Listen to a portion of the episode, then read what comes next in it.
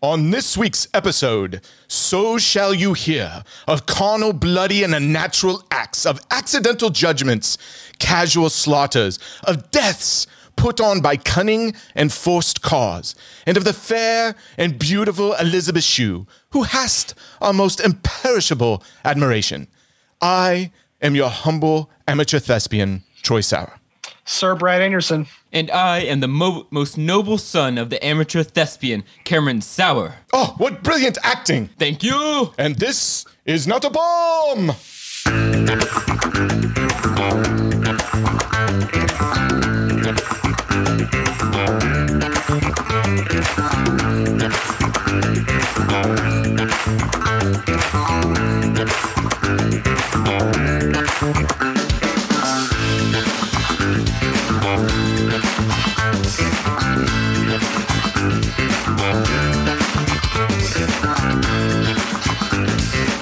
Everybody, and welcome back to a brand new episode of Not a Bomb Podcast. This is the show where we go back and revisit movies that totally bombed at the movie theater, and also the critics really didn't give that much love to. Um, Brad, it's episode fifty-four. It is. We're, we're talking about a movie I never even knew existed four weeks ago. And this week we also have a special guest. He's returning for his second episode. Mister Cameron Sauer, our young thespian. How, how are you this evening, Cam? I am doing very well. Did you have fun doing Big Trouble in Little China? A ton of fun. Okay. Well, when, when we were showing... Cameron, Cameron got that itch. He got that podcast itch. He's like, hey, man, you got any more of that podcast, man? I need it, man. I need that fix, man. Yeah, I mean, we were showing you the list of films, and you saw this one, and you immediately asked about this one, right? Yeah. Uh, so you, you've seen this film a couple of times. I'd say about four or five times, yeah. Holy cow. There you go. Wow. And this was a first-time watch for you, Brad? It was, yes. Okay. Well, I... It, uh, yeah, like I said, four weeks ago when we started talking about doing this, I didn't know that there was a sequel to Hamlet. Yes, Hamlet two. Uh, you know, the direct sequel to Hamlet. The direct sequel. Do, do we need... To, I, I mean, before we get to talk about Hamlet two, should we even try to maybe, for, for those who don't know about probably the the greatest Shakespearean tragedy ever committed to stage, should should should people know like what went down in the first Hamlet to understand the sequel? Isn't it Lion King, basically? You put Claudius as Scar and Simba is Hamlet, and what's Simba's father's name? Mufasa is old King Hamlet, and kind of this, kind of. Yeah, I, I guess it's uh, Hamlet is the Lion King if it ended much darker. Yes, yeah. So you have murder, betrayal, ghosts. I don't think the Lion King had, or did it have ghosts? Uh, yes, he did. Oh, yeah, yeah, yeah. Visits, yes. He shows ghosts in the cloud. So yeah, it it is very much like the Lion King, but you know, just imagine at the end, everybody dies. So uh, I guess Timon and uh, Pumbaa, Pumbaa are supposed Rosencrantz to be- and Guildenstern. Yeah, so... Imagine the Lion King and Timon and Pumbaa are dead, and uh, you know the Lion King's Ophelia dead. Would have committed suicide. Yeah, she she maybe. would have jumped off into the. I, I mean, everybody's dead. So imagine the Lion King and everybody dies, and that's Hamlet, right? Yeah, it's a bummer. It's this. It's a tragedy. It is, yes, it is. And for th- for those who don't know, I mean, Hamlet is notorious simply because it's one of. Uh, I, I mean, a lot of people gravitate to like Romeo and Juliet for Shakespeare, but. You know, in fact, Hamlet is the one that has probably been filmed the most. And if you think about um, production and stage plays, I believe the last time I read, and this is a while ago, Hamlet was still like the leading um, play in terms of um, production and everything else, meaning more theater companies did Hamlet than any of other Shakespeare's works. Yeah, I know Benedict Cumberbatch just did it because I watched some of that on YouTube, um, his adaptation of Hamlet. So, um, and I guess we we will say... Um, after Hamlet two, we will talk about nineteen ninety-six, uh, Kenneth Branagh's adaptation of Hamlet as well. Yeah, I don't know about you. The Shakespeare bug got me this week. It did. It Big did. I, I did not think I was going to go down this rabbit hole, but um, I did because I, I had seen the forty-eight Laurence Olivier Hamlet um, yes. a long time ago, and I had seen the one with Mel Gibson, which I don't think is... that great. It's okay. Yeah, and that, then that came out ni- like only six years before the Kenneth Branagh one. I mean, it, it was, yeah, I think it was ninety film. Or ninety-one. Yeah. And then Kenneth Branagh, um, ninety-six was kind of my last one I needed to see. So I've seen the the trifecta of Hamlet films, and I know there's more too. Was it Ethan Hawke in one as well? Yeah, Wasn't there's a more modern Ethan? one. I mean, there, there's a yeah. lot of adaptations of it. And like you said, you can even find uh, a lot of Blu-rays, D V Ds, YouTube videos, et cetera, of just, you know, the, the recordings of the stage plays. But, um, but they made a sequel to Hamlet. They made a sequel in two thousand eight that is, is going to be fun to talk about, especially when we get kind of get to the uh, numbers behind the scenes. I love these type of movies, especially talking about them on this podcast, because the whole concept of this is here are the movies that bombed. And I, it's also a movie that I don't think anybody really knows about. Yeah, I, I would say I, I have my ear to the ground, as they say, and I did not know this existed. And Cameron, do, do any of your friends know about Hamlet two? None of my friends know about Hamlet two, and I don't think they've ever talked about Hamlet. Okay, well, so we've had this discussion. Um, you are a freshman in high school. How much exposure to Shakespeare have you had? Uh, I just read Romeo and Juliet, and that's about it. What did you think of it? It was really good. Okay. All right, so we got I think Romeo and Juliet's legit really good. It is. Um, I think Hamlet is way better as a story, um, but I'm just a, a dark person as well. But it's not like Romeo and Juliet's like super happy at the end. Yeah, isn't uh, most like readings of Shakespeare or of Hamlet straight through is like six hours, and I know the adaptations that I saw was four hours. So uh, just imagine having a four-hour film and literally like breezing through like two hours of it to kind of get it to four. That's insane. Yes.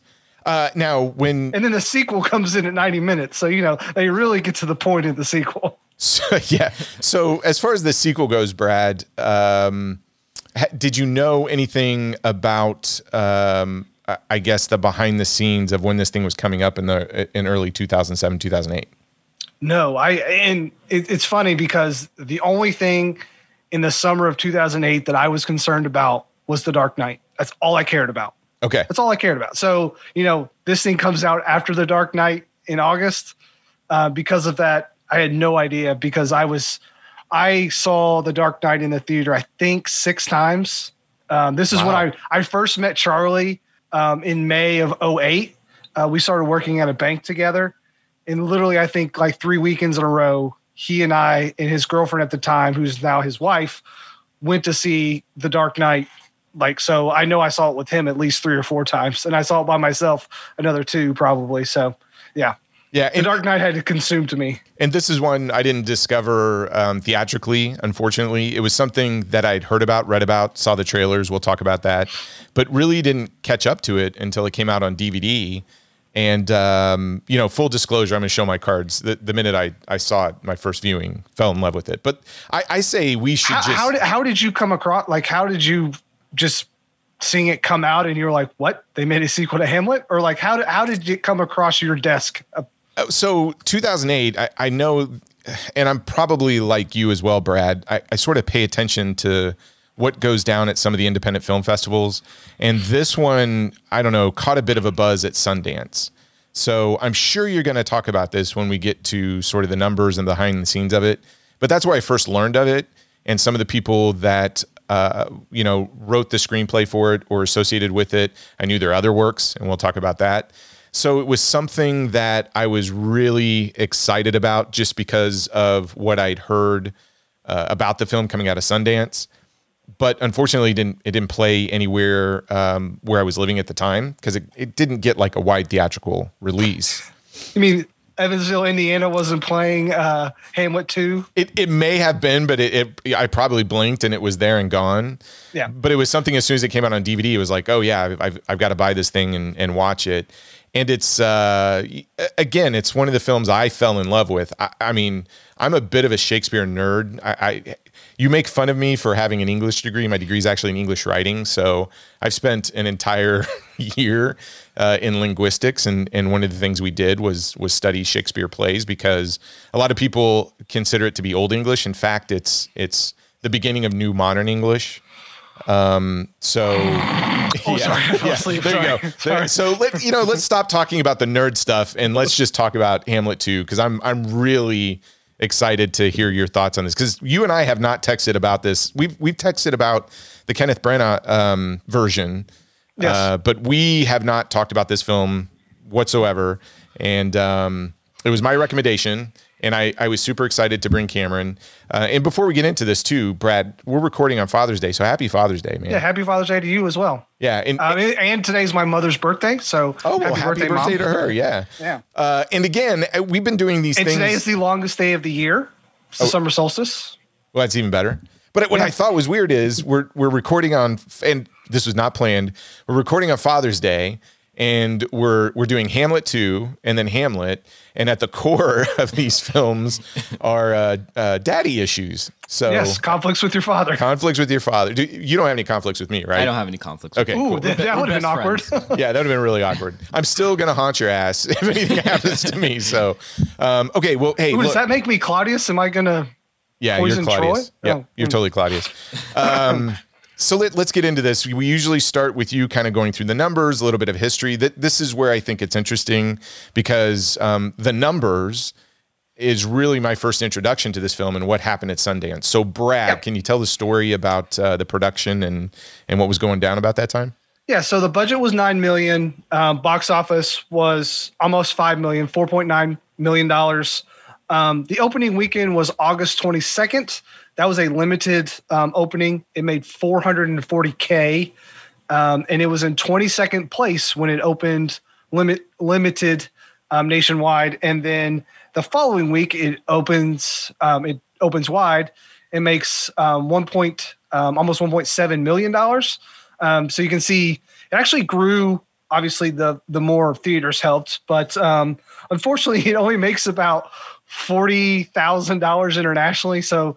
So uh, no money internationally, but the thing you were you were hitting at in two thousand eight Sundance, this was bought um, by Focus Features for ten million dollars, and it almost beat the record uh, for Little Miss Sunshine, which was sold for one, ten point five million dollars. Yeah, um, this this came in like one hundred thousand below. So Little yeah, Miss Sunshine so, was like ten and a half or ten ten million five hundred thousand. This came in at like ten million four hundred thousand. So it was yeah, right so, up there. Right at that, um, and obviously you buy a film for ten million dollars and it makes five in the investment world. That is uh, a bad investment. But it, you know, at one point in time, this was neck and neck with Little Miss Sunshine for uh, kind of the Sundance film that everyone wanted. You know, I think Little Miss Sunshine went on to be like be a, like a smash hit. Um, this one sadly did not. Um, I'm surprised, and then I'm not. In a way that like someone wanted to buy this thing so badly. I, I don't, I'd see it totally playing right into that Sundance film crowd. So, um, you know, with Sundance being an independent, I, I don't know, mecca, I mean, a lot of films start there and you're, you don't have big budgets, but you probably have big ideas, and studios are looking to spend a little money and say, okay, we, we want the next Little Miss Sunshine, because you know, that was not a big budget film, but it brought in a lot of box office dollars. Yeah. You had Steve Carell kind of, I believe that might've been his first sort of dramatic role. This is like not Little Miss Sunshine. Like it's oh, a no, complete, it's, like it's not ludicrous comedy. Um, but it had a lot of buzz when it came out. I mean, a lot of people, when they caught a hold of this, and especially the studio executives, saw this as a big deal um, because the screenings went over. Because so well. It was the sequel to Hamlet. I it mean, was, come yes, on, guys. Come on. That by itself gets you some advertising. So you were talking about the release. This this was released as a summer film in August. What was coming out about that same time? You've already kind of mentioned a big one. Well, July, what was it? July fourteenth, The Dark Knight comes out on its way to make a billion dollars. Um, so remember that. The rest of these are in August. So we have... Uh, the Sisterhood of the Traveling Pants two, great sequel. I don't Whoa, know. there was a hold on. There was a sequel yeah. to the Sister. Okay, I didn't know that. Yep. Okay. Uh, so we have Pineapple Express, which I saw in the theater. Okay. Midnight Meat Train. Excellent. Uh, that's a Bradley Cooper horror film. Yeah, it was uh, based on a Clive Barker. Uh, yes, yep. Clive Barker. Uh, you have Tropic Thunder, which uh, has one of our main people in it. Yes. Um, you have that horror film. Mirrors, which is terrible. Vicky Cristina Barcelona, The Rocker, which stay tuned. The Rocker might be coming up on our show. Not anytime soon, but it's on our list. Yes. Uh, Babylon A D, the Vin Diesel and film. And Michelle Yeoh. Oh, yes, that's right. Uh, that's a bomb. So that might be on our list. But well, will will uh, it really? Will it? Yeah, no, probably not. Bangkok Dangerous, which is um, Nick Cage. Nick Cage. Bangkok yep. Dangerous. Yes. Death Race, the the remake with uh, Jason Statham. Jason Statham. Yes. Yes. Okay. Uh, you have The House Bunny um, with Anna Faris. Yep. Yeah. Well, okay. It, okay. Yeah, uh, I, just, I, I thought mean, you had something nice to say about the, the House Bunny. But I, I, I, I guess can't. Not. I honestly I, I don't even know like if I've young, seen it. I think that has a young Emma Stone in it as well. Well, I knew Emma Stone was in The Rocker, right? Uh, I don't know. I've never seen The Rocker. Oh, okay. Yeah. Th- then we yeah. gotta we gotta bring that one up. Yep. Uh, Traitor, the Don Cheadle movie, Traitor. Oh, yeah, yeah. Uh, a film just called College, which I, I don't know. And then Disaster Movie, which remember those dumb parody movies that we had to suffer through for like a decade? Oh, like the Not Epic Another movie, Teen Movie, Disaster Movie, Scary Movie. Because Scary Movie made, you know, some money, so they decided to shit out a bunch of those movies. Anyway. Yeah, you know, but that list, I mean, quite honestly, there's there's a lot of decent films in that August lineup. I mean, yeah, there's a lot. I mean, it's the summer. It's the last month of the summer, and it's got some summer blockbusters in it. You know, big time comedies like Pineapple Express, Tropic Thunder. So, you know, it's it's it's hard when you're going up against huge stars with your with your sequel to Hamlet. Um, yeah, and, and The Dark Knight's still lingering out there. Yeah, and The Dark Knight is still making tons of money critically. Hamlet two comes in at sixty-two percent on Rotten Tomatoes. Audience score at fifty-eight or fifty-six, I'm sorry. So right in line. Here's the uh, the consensus, because I think the consensus is, um, I don't know. We'll see what you all think, too. The script's biting premise and Steve Coogan's endearing, off-the-handle performance make Hamlet two a hysterical, if not slightly painful ride. Is it? Was that a compliment? I So... I'm trying to think, like, is it painful because of the journey he goes through? Like, is it like he's going through a painful journey because he's an alcoholic, blah, blah, blah? Or is it like, oh, this movie's painful, but Steve Coogan makes it worth it? I, I don't I don't know how to read that. I think uh, it's a backhanded compliment. A backhanded compliment could be. I, I almost think it falls into that genre of awkward comedies. Mm-hmm. So uh, are, are you an Office fan, Brad? Yeah. It, it, and I was trying to explain... Or trying to like articulate the comedy in this, because there's not like setup and then punchline. It's like punchline, you know, like it's like a weird comedy that it's not your typical comedy, because there's a lot of ridiculous stuff, but it's always like punchline. Well, uh, yes. I mean, we we'll get into it in detail, but I think the the best way to describe it is I remember an episode from The Office, and, and it's probably my favorite. But it's when Michael, I think, is with uh, Jan, which used to be his boss. And I, I can't remember if the episode's called The Dinner Party. I think it's called The Dinner Party. Yeah, so he, everybody comes over to Michael's condo or whatever for dinner. And it is incredibly tense and awkward. Uh, and the episode is just hilarious. And to your point, it's the setup. It's everybody um, being put in this awkward, I don't know... Uh, scenario. There's there's tension, but you don't know if they like each other, love each other kind of thing, especially, you know, Michael, Jan, what's going on with their relationship. And uh, the punchlines come, but it's not like a, a set. It's just the humor happens and it catches you off guard and it breaks the tension. Then it goes right back to the tension a little bit. A lot of this movie has that, but then it does turn into something that is very South Park-like. And there's a reason for that portion of it.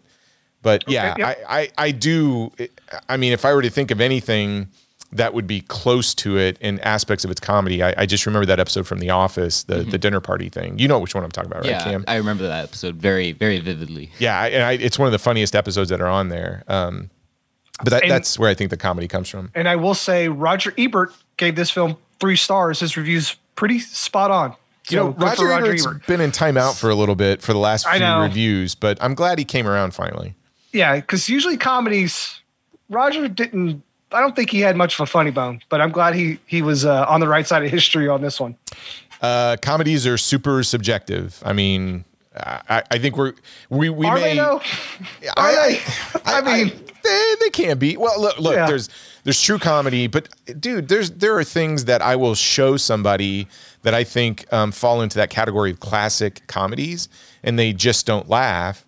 And yet something like um, John Leguizamo's The Pest, which is a terrible film. Terrible. My wife thinks it's the funniest film out there, but yet she doesn't like Mystery Men, and I don't understand that. Oh, I love your wife, but that's a bad take. I know. But again, it goes back to the whole subjectivity portion of it. So um, that's just bad taste. Um, do we want to talk about sort of the marketing behind this? Because uh, one of the things that we started last week with thirteenth Warrior is we kind of took a look at the trailer, um, which I think so far the thirteenth Warrior still wins as the worst trailer of all time.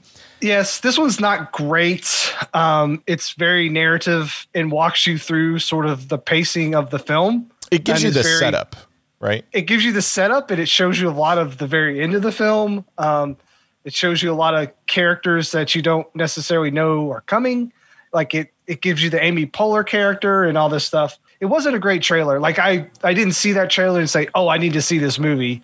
There were some parts in it that are, that are pretty funny, but a lot of times with comedies, you automatically assume that they're showing you all the funniest bits in the trailer. You know, any sort of ah, Will Ferrell movie or anything like that, you're getting those big hits in the trailer. I feel like this one would have been hard to do as a trailer simply because it's raunchy. Like how, how do you do a raunchy film trailer and not do uh, the Red Band? So you know what the Red Band trailer is, Cameron? Yeah, I know what that is. Okay. So, and I don't know what you thought of the trailer. I, I know you've seen this film, what, four mm-hmm. or five times. Yeah. Did you ever watch the trailer before the movie, or did you just I watch just watched the movie? What'd you think of the trailer? I, that's kind of unfair because mm-hmm. you saw the film first, but did you did you think the trailer sold it well enough? I thought the trailer did decently, but that's all it could do because of how the comedy was set up. Because okay. the comedy goes off of like five minutes of a scene rather than just quick like fifteen seconds that you can get into a trailer. Yeah, and I will say the trailer um, picks up on a lot of the slapstick moments mm-hmm. that are in the film. It does seem to highlight that within it. It, it wasn't a bad trailer. Just I, it it was very uh, here's the setup. Here's what the movie's about. Here's some of the practical gags. Um, here's some of the jokes, but the funniest stuff I think that's in the film, I don't know how you would put in a trailer, to be quite honest. Yeah, you're not going to, and you don't want to spoil like the songs or anything like that. Mm-hmm. Um, and you're not going to have Rock Me Sexy Jesus in your trailer. So they, they had a little uh, bit of it. Yeah, yeah, but just, yeah. I mean, just yeah. a little. Uh, what'd you think of the poster? People are going to be tightening up that Bible belt, if you know what I'm saying. They're mm-mm, mm-mm. I, I, I think they already were. I, I bet you some people were already. But um, yeah. Cameron, uh, you and I were looking at the poster today. What'd you, what'd you think about the movie poster? I thought the movie poster was pretty good if you've seen the movie. But if you haven't, you're going to be missing a bit of the jokes in the poster. Yeah. What what'd you think about it, Brad? Are they ever in a bathroom? Um. No. No. Yeah. So why does the poster have a stall? You know, like why is it showing a bathroom? Well, I, I think it's because of the tagline. Um, one high school drama teacher is about to make a huge number two. So that's the tagline of the poster, and they've got that on the bathroom stall with a you know actor star above that as well, and then you've got props from the film later on. I'll say this: the the one thing I'll give the poster kudos for. It's not your typical, here's a bunch of the actors' faces on the poster and that's all you're showing. Mm-hmm. Like I, I hate movie posters today because they they are just so boring. And mm-hmm. it's like, here here's the people in the movie. Come see the movie. That's it. Yeah, I don't. I, again, I don't know what you do for this movie poster. So it's almost a losing battle. They they do have you're a pinup of. Uh, you're not going to have Steve Coogan like dressed up as Jesus or anything like that. Yeah, so. but, but they yeah. do. They, they could have had him like on his skates or oh, something. I don't know. They no, they have him as Rock Me Sexy Jesus. They've they've got him kind of like a little picture in the corner. Yeah, a pinup poster kind of taped to the other bathroom. Oh stall. Yeah, okay. That's I mean it's off to the side. It's not. It's not in I your don't face. Know. But, hey, it does have the thing that you and I were talking about last week where it's like yes. from the co-writers of South Park and Team America and the executive producer of some movie you've never heard of bring well, you Hamlet two. Yeah, and the catering service of yep. South Park. They did it. They did it. They this did movie. It. They did it. And at the end, you've got Rolling Stone calls it comedy heaven. The laughs don't stop. So they, they granted, Rolling Stone saw it at the Sundance. And mm-hmm. so um, most posters, you don't get those little taglines. Uh, but they were able to do this one because, you know, obviously it, it debuted at Sundance. Uh, you want to talk about the people behind the camera and in front of the camera real quick? It's going to be pretty quick. Okay. So it is directed by Andrew Fleming. man, I had no idea who this guy was. Uh, and when I went back to look at his filmography, his first movie I remember seeing in the theaters from nineteen eighty-eight, Bad Dreams. It's a horror film. That's like the Nightmare on Elm Street, but not Nightmare on Elm Street, right? Like it's kind of a little... Yes. I, it's derivative it's of Nightmare on Elm Street. C version Nightmare on Elm Street. Some okay. yeah, psycho killer hospital. I, I know I saw it in the theaters. I remember nothing about it, but I think it had the creepy blonde headed, I don't know, R- Richard Hatch. He was always sort of a, a villain. Do you know who I'm talking about? Yes, yes. It uh I think that's his name. Richard Lynch. Richard Lynch, Richard Lynch. I knew it was a Richard. Yes.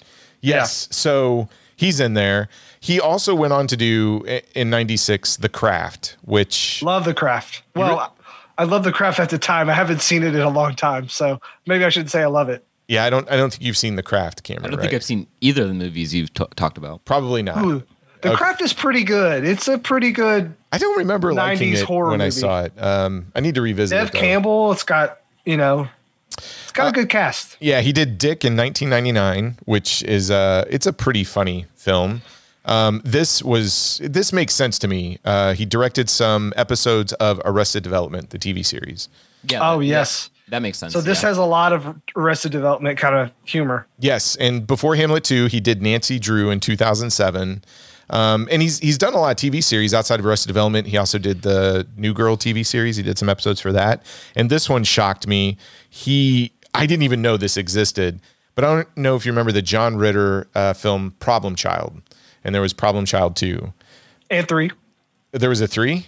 There was a third one. Oh, well, I... I, I believe okay. there's a trilogy of Problem Child films. Well, in twenty fifteen, did you know that there was a remake of Problem Child? And he directed no. it? Oh, yeah, there you go. It's a remake of the nineteen... Uh, yeah, nineteen ninety film. So is that the third one, or... No, no. Totally different? Okay. okay. I, I usually don't do this, but I, I want to fact check my... There's three Problem Child films... Problem I, Child. I only knew. Oh, yes, Problem Child three, Junior in Love in ninety in ninety-five. Oh Boom. My goodness.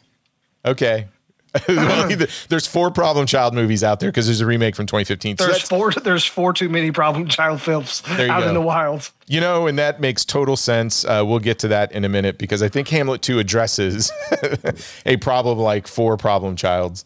Um, but that's Andrew Fleming in, in terms of a director. The writers um, are also Andrew Fleming and Pam Brady. Now, we talked about the movie poster from the co-writer creators of, you know, the South Park movie and Team America. So Pam did work on the South Park T V series. She did write for South Park Bigger, Longer, and Uncut in nineteen ninety-nine. Um, Team America World Police in two thousand four. Also worked on the T V show Just Shoot Me. Uh, was a writer for that. And uh, a film that will definitely show up at some point. And I think you just discovered this one, Cameron, but Ooh, was, was the writer for Hot Rod in two thousand seven. Oh, I discovered that like a year ago. I was just rewatching it recently. Oh, really? I just you were watching Hot Rod the other night. That was your first view. Okay, so you've seen it twice. Oh yeah, it's Hot, so Hot Rod. Good. Hot Rod has one of my favorite scenes in cinema. Period. period. In all of cinema. Period. Uh, I'm a proud owner. I can't. We're not going to say it right now, but okay. It has my favorite, one of my favorite scenes. I, I think when we review that thing, I'm going to pull out my H D D V D of Hot Rod Ooh. to watch that. Yeah, I'll I'll get my H D D V D player on because that, that was one of the early H D D V D movies I bought was Hot Rod. So there you go. Uh, composer. Now we're, we're going to talk about the composer here. It's Ralph Saul. He has done movies like Addams Family Values in ninety-three, Speed in ninety-four, The Craft in ninety-six, and the writers and composer... So, you know, Pam, Andrew, and Ralph are all credited for the song Rock Me Sexy Jesus, which was a nominee for Best Original Song by the Houston Film Critics Society, the Online Film and Television Association, and the Gold Derby Award. So I don't I don't know what the Gold Derby Awards are, but I'm telling you that Houston Film Critics Society, they're onto something there. I don't know what it lost to, but my vote would I want to be a part of the Houston Film Society. I yes. Do we sure. have to live in Houston? Ooh. Because I'm not living in Houston. I'm not living in Texas. Yeah. Period. I'm staying to the East Coast. Okay. So that those are the folks I just wanted to bring up behind the scenes. Let's talk about the folks in front of it. And we have to start with Steve Coogan. Uh, Brad, Steve Coogan fan? I... You know, I wasn't super familiar with this stuff. Um, before this, I kind of only knew him from Tropic Thunder, to be honest with you. Oh, for and shame. I know. I know. Um, how about you, Cam? Is Hamlet two the only Steve Coogan film you've seen? Or I'll, I'll list some. I bet you. No, I know you've seen one of them a couple of times. I feel like I've seen a ton of them. I just can't remember their names. Okay. Well, he started his career in the eighties as a voice actor on a satirical puppet show um, called Spitting Image. And he was also providing voice work for uh, television advertisements. So that's how he got his career. He ended up doing um, a character called Alan Partridge. And it was, and Alan Partridge is like this socially inept and politically incorrect media personality. So he created this character on a Radio four comedy on the hour, and that's where he gained a lot of notoriety. For me, Steve Coogan, who plays Dana Marsh, Marsh's, Marsh's, yeah, um, I, I know him from two thousand four's Around the World in eighty days with Jackie Chan. So of course yeah. you do. Yeah, so there you go. Um, but you, Cameron, Every, everyone at home drink. Yes, you, Cameron, would know him as Octavius from the Night at the Museum movies. Oh yeah. Okay. Um, he was in Hot Fuzz. Uh, has a little cameo in the beginning. Yeah. It's a, yeah. Um, but yeah, he's in Tropic Thunder, so that came out that year. Uh, Alan Partridge, like I said, was his um, his big role for television, but he ended up turning that into a film in twenty thirteen, um, which is actually pretty good. I mean, if you want an introduction to like one of his famous characters, go check that film out. He, in twenty thirteen, did a film called Philomena. He co-produced and starred in the film and was nominated at the Academy Awards for Best Adapted Screenplay and Best Picture. So he has some Ooh, pedigree behind it. Is that Judy Dench? Yes. Is she? Okay. Yep. Um, and then the other thing I think he started to get some notoriety for is he did a, a trilogy of films, and he did Trip to Italy in twenty fourteen. And these are films that he does with uh, Rob Brydon. Um, but he's also done Trip to Spain in twenty seventeen and Trip to Greece. Um, I've only seen parts of A Trip to Italy. It was pretty funny.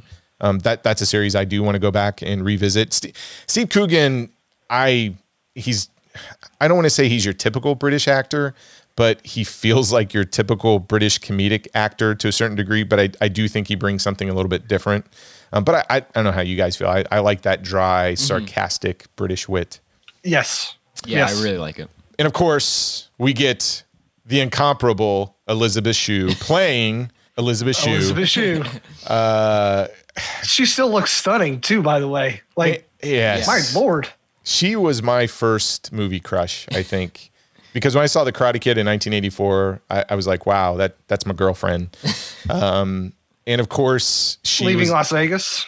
Well, I, you're skipping yep. a lot of films oh, here. Sorry. We got Adventures in Babysitting from nineteen eighty-seven, which our good friends at the V H S Files podcast did an excellent episode on. So go check that out. Um, that episode's a lot of fun. One of the characters was named Brad Anderson in that movie. It's it's haunted me for my whole life. Was that the creepy kid that was always yeah. hitting on her? Yep. Yeah, okay. Boy, that it's a hard one to there. shake, man. Yeah. Um, and of course, in nineteen eighty-eight, she starred with Tom Cruise in Cocktail. Drink again. Drink again. There you go. You've already talked le- Leaving Las Vegas. Now, the joke in this film is Elizabeth Shue has left acting and is playing herself. But if you go through her filmography, I mean, she's been acting for quite a while. I totally forgot. Hey, she was in The Saint, too, with Val Kilmer. Yeah, it's The Saint. Such a great movie. She was in Piranha three D in twenty ten. I totally forgot about that. Oh, that's right. She has like a little bit part in that. Um, so also in this film is Catherine Keener as uh, Brie Marsh's, Marsh's, Marsh's, um, plays Dana's wife. Uh, she... Um, you might know Cameron from The forty-year-old Virgin. Oh, yeah. Okay, so she's in that. Uh, she... I don't know. She's she's one of those actresses when she shows up. She's known for a lot of independent films, but I, I, I think she's fantastic. She was nominated for Best Actress in a Supporting Role for Being John Malkovich, nineteen ninety-nine. Mm-hmm. That one, Cameron, you need to put on your watch list. Um, you'll love uh, that. Yes, one. If you haven't seen Being John Malkovich, you will. It will change your life. Yes, um, and then also nominated for Best Actress in a Supporting Role for Capote in two thousand five. So. Uh, it, it is surprising how many... And she was the mom in Get Out. I mean, Get Out's probably yes. one of her most mm-hmm. important roles, too. Yeah. But, I, I mean, the people in front of the camera, you've got a lot of Academy Award uh, nominated folks um, just from an acting perspective. That's that's pretty impressive. And even, you know, writing. But um, we'll, we'll keep going. We got uh, Joseph Julian Sophia as Octavio, also known, you know, well, for the first half of the movie, he's known as Haywood Jablomi. You said it. um, Skylar Astin is Rand. Uh, Phoebe Stroll is Epiphany.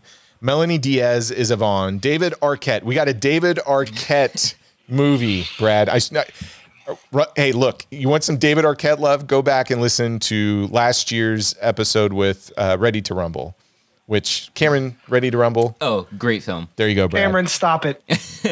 Actually, I will say in this film, I think David Arquette's pretty tolerable. It's very subdued performance, and he's not yelling the whole time, and I think it's actually a pretty good performance. Uh, okay. So you really like David Arquette as Gary. I, he's not yelling the whole time, so it like is not nerve-wracking. Well, he, you know why? Because he's an actor. He has acting range. He can do all of that. He's a, he's an amazing actor. He's a thespian, of course. Yes, yes. David Arquette, the thespian. Thank you. Um, we okay. We got Marco Rodriguez as Mister Marquis, uh, and then we've we've already mentioned her name, Amy Poehler as Cricket Feldstein. uh, we'll talk about her in a minute, but. Um, Yeah, I mean, that's that.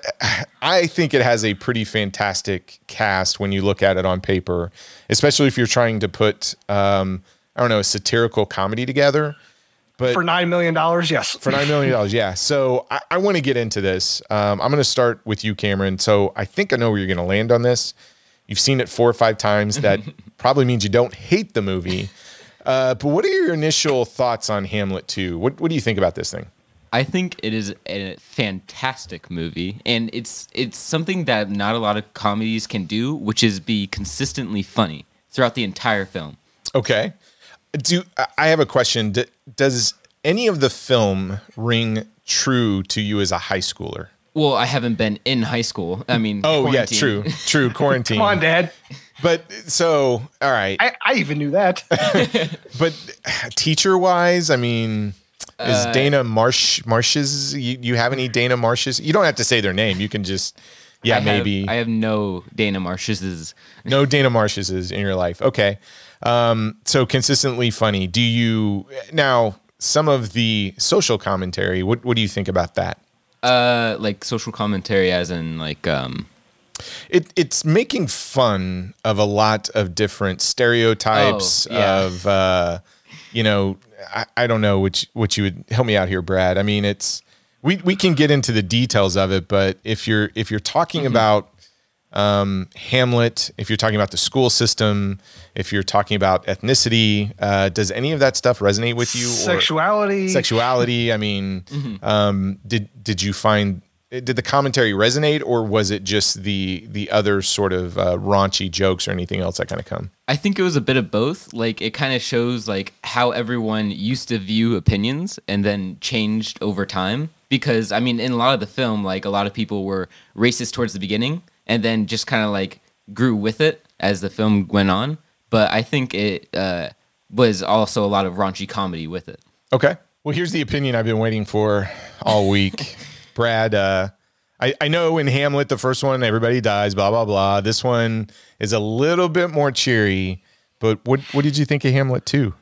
I I have to say I'm with Cameron. I love this movie a lot. Uh, for ninety minutes, I think I laughed pretty much the whole time at something. Um, if, if it was just something off to the side that was ridiculous, They have they go with practice at a place called the Snackatorium, which I want a Snackatorium now. Like that's what I want. Um, you know, I, I think this movie hinders on your ability to tolerate Steve Coogan and Dana as a character. I I I was able to put up with him and thought he was funny, and that's the kind of comedy that I like. You know, you were saying comedy is subjective, and I was kind of laughing at that. It is, especially like with this. Um, This is so ridiculous. I mean, this movie is ultimately really stupid, but there's actually a lot of stuff going on under the hood when you like lift it up and start looking at it. Yes, there's the Christianity thing and the gay thing and the Latino thing and the let's make fun of Elizabeth Shue the whole time too. And she's totally cool with it, which makes me like Elizabeth Shue even more because it's like, oh, if you can make fun of yourself, I'm one hundred percent down with that. Um, yeah, I, I, I really like this movie a lot. Um, I asked you last week, I said, do I need to fill in my Hamlet knowledge to enjoy this movie? And you said, you wouldn't really give me an answer. So I was like, okay, obviously I th- I think I, I need to, because it's been forever since I've experienced Hamlet. And then I'm like, Troy was a liar. I didn't know anything about Hamlet, because this thing is called Hamlet two, and literally they reference Hamlet, but just the big sweeping plot points. And I think my one thing with this film I wish kind of expanded on a little bit was the end. Like, I wish the Hamlet two part of Hamlet two was, we got to see more of that, because the finale of this movie is the best part. When they're putting on the play at the end, I find that to be the best stuff. And I don't even like musicals, but the music in this is funny, and that stuff hit and was perfect. And I wish we had more of that. I wish, instead of the end being fifteen minutes, I wish it was thirty minutes. Um, I'm sure that's a budgetary thing, but, and I was never, believe it or not, Troy, I was never in uh, theater or anything like that. So a lot of this stuff was a little bit outside of my comfort zone, but like, you can kind of substitute theater with sports and stuff like that. It still works. Like, you're having a bunch of people come together to do one goal. Um, and, you know, you always have the stereotypical people. Even like in sports, you you have, instead of the teacher's pet, you have the coach's pet. And you have the one person that's trying way too hard. Um, and in this movie, they get those stereotypes really well. Um, the two white kids to do Aaron Brockovich. Like, there is, they do Aaron Brockovich in this movie as a play. And I was like, okay, I'm in. Like, whatever happens in this movie, I'm in. They have infomercials at the very beginning, and he does a herpes one. And I'm like, okay, this is, I am, I am sold. Like, five minutes into this movie, I'm sold. So um, it had me at the very beginning. So yeah. I, so yeah, I, I for, yeah, yeah, go ahead. No, I, I, I don't think you have to know anything about Hamlet in order to appreciate the comedy in this film.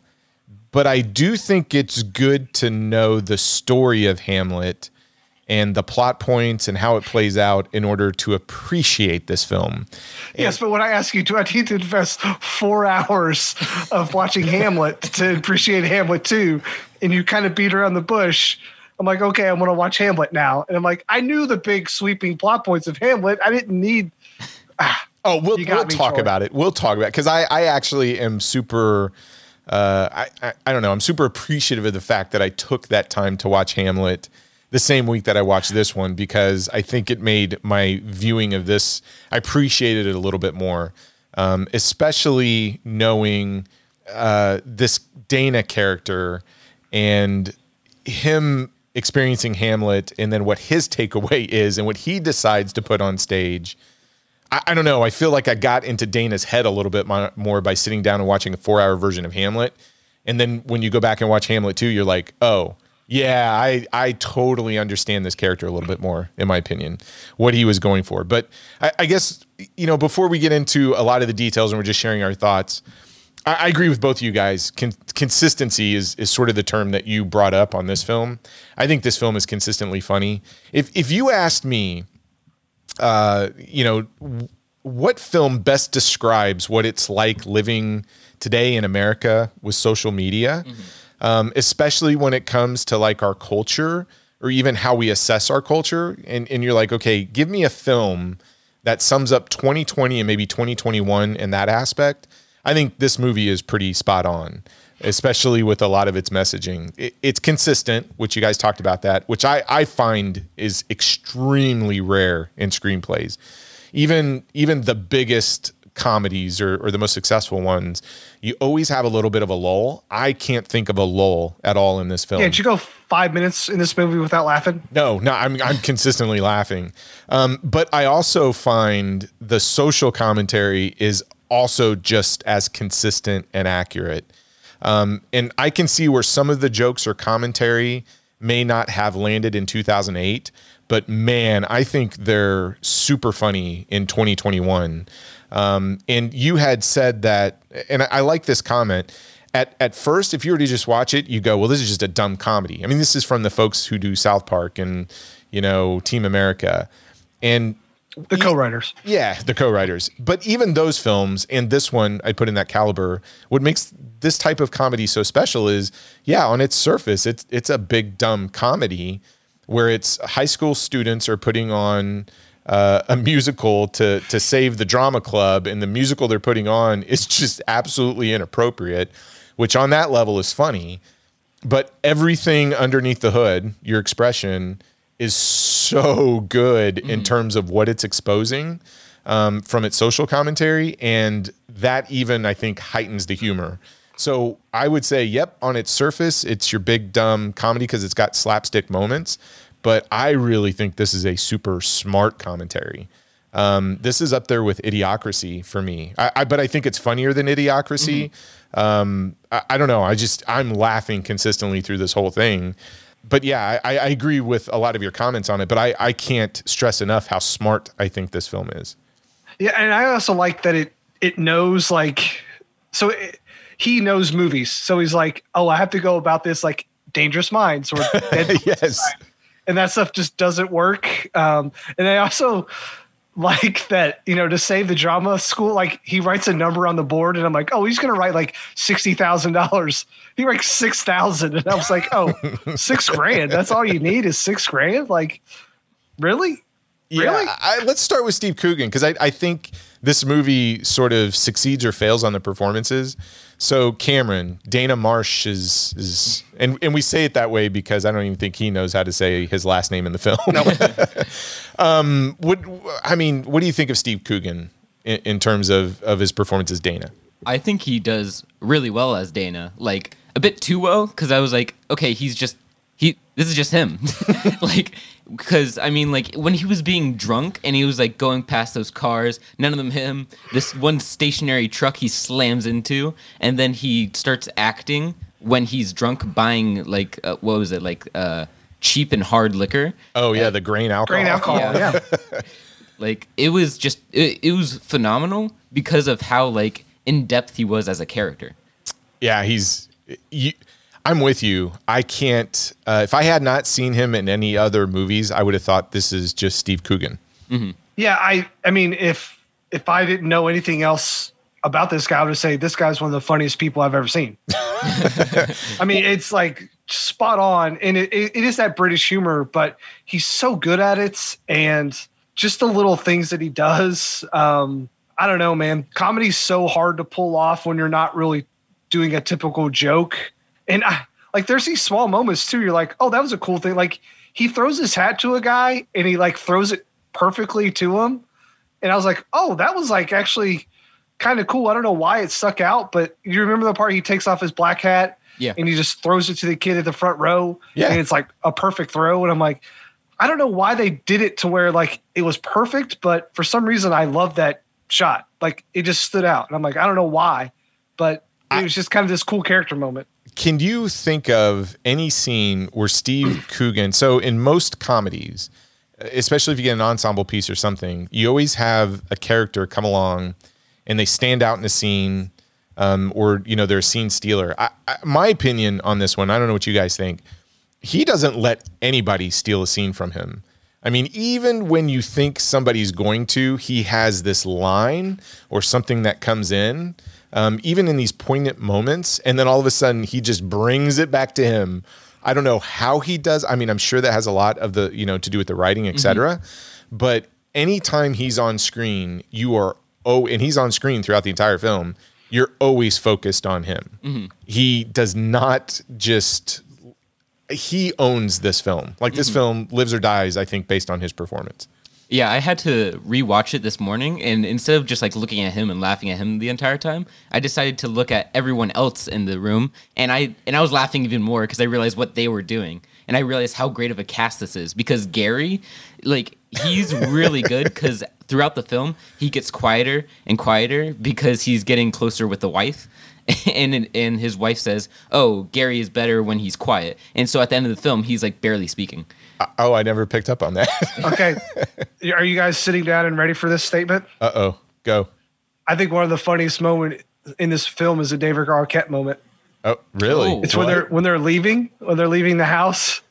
He picks up all of his protein. He goes, "I left your protein shake in the refrigerator. It's strawberry," and he walks out. I, that got me for some reason. I was like, oh, that's pretty funny. Wow. Yeah. Humor is subjective, Brad. Cool. I know those guys. I know those guys who are like, you know, the big, like, I have to literally like mainline protein into their body all the time. Mm-hmm. Um, but I just thought that was super funny. No, you're right. I, every, David Arquette, I, I didn't, I, that's cool that you picked up on that, because I have a hard time paying attention to everybody else mm-hmm. because of what's going on with Steve Coogan. You're so attached to him that you're absolutely right. I mean, these little nuanced character performances are happening in the background. I think they get overshadowed by what's going on with him. Um, but I'm, I'm with you, Brad. I, I've seen that scene I don't know how many times, and every time he he just has that puppy dog like, hey, sorry about taking your wife. I left you a protein shake. I, I will say one of the tropes in films I hate the most is the wife character who does something tragic to the lead character so that they can kind of get their life back together. Like, at the end of the day, her only character moment in this film is, hey, I cheated on you and I'm leaving with, with Gary, and that's going to be your sort of catalyst for you to move on to the rest of this movie. Um, and I, I, I kind of hate that. It's either wife dies or the wife does something like tragic to the main character to make them do something. And I don't know, I'm not down for that trope all the time. Um, especially in this movie, this kind of felt weird, because even when he comes home and, you know, she's sitting outside and says, hey, you know, I'm pregnant. Like, right then and there, you know, it's not his baby, like, because of the way she's acting. Um, and then it's, you just kind of hate that character from then on.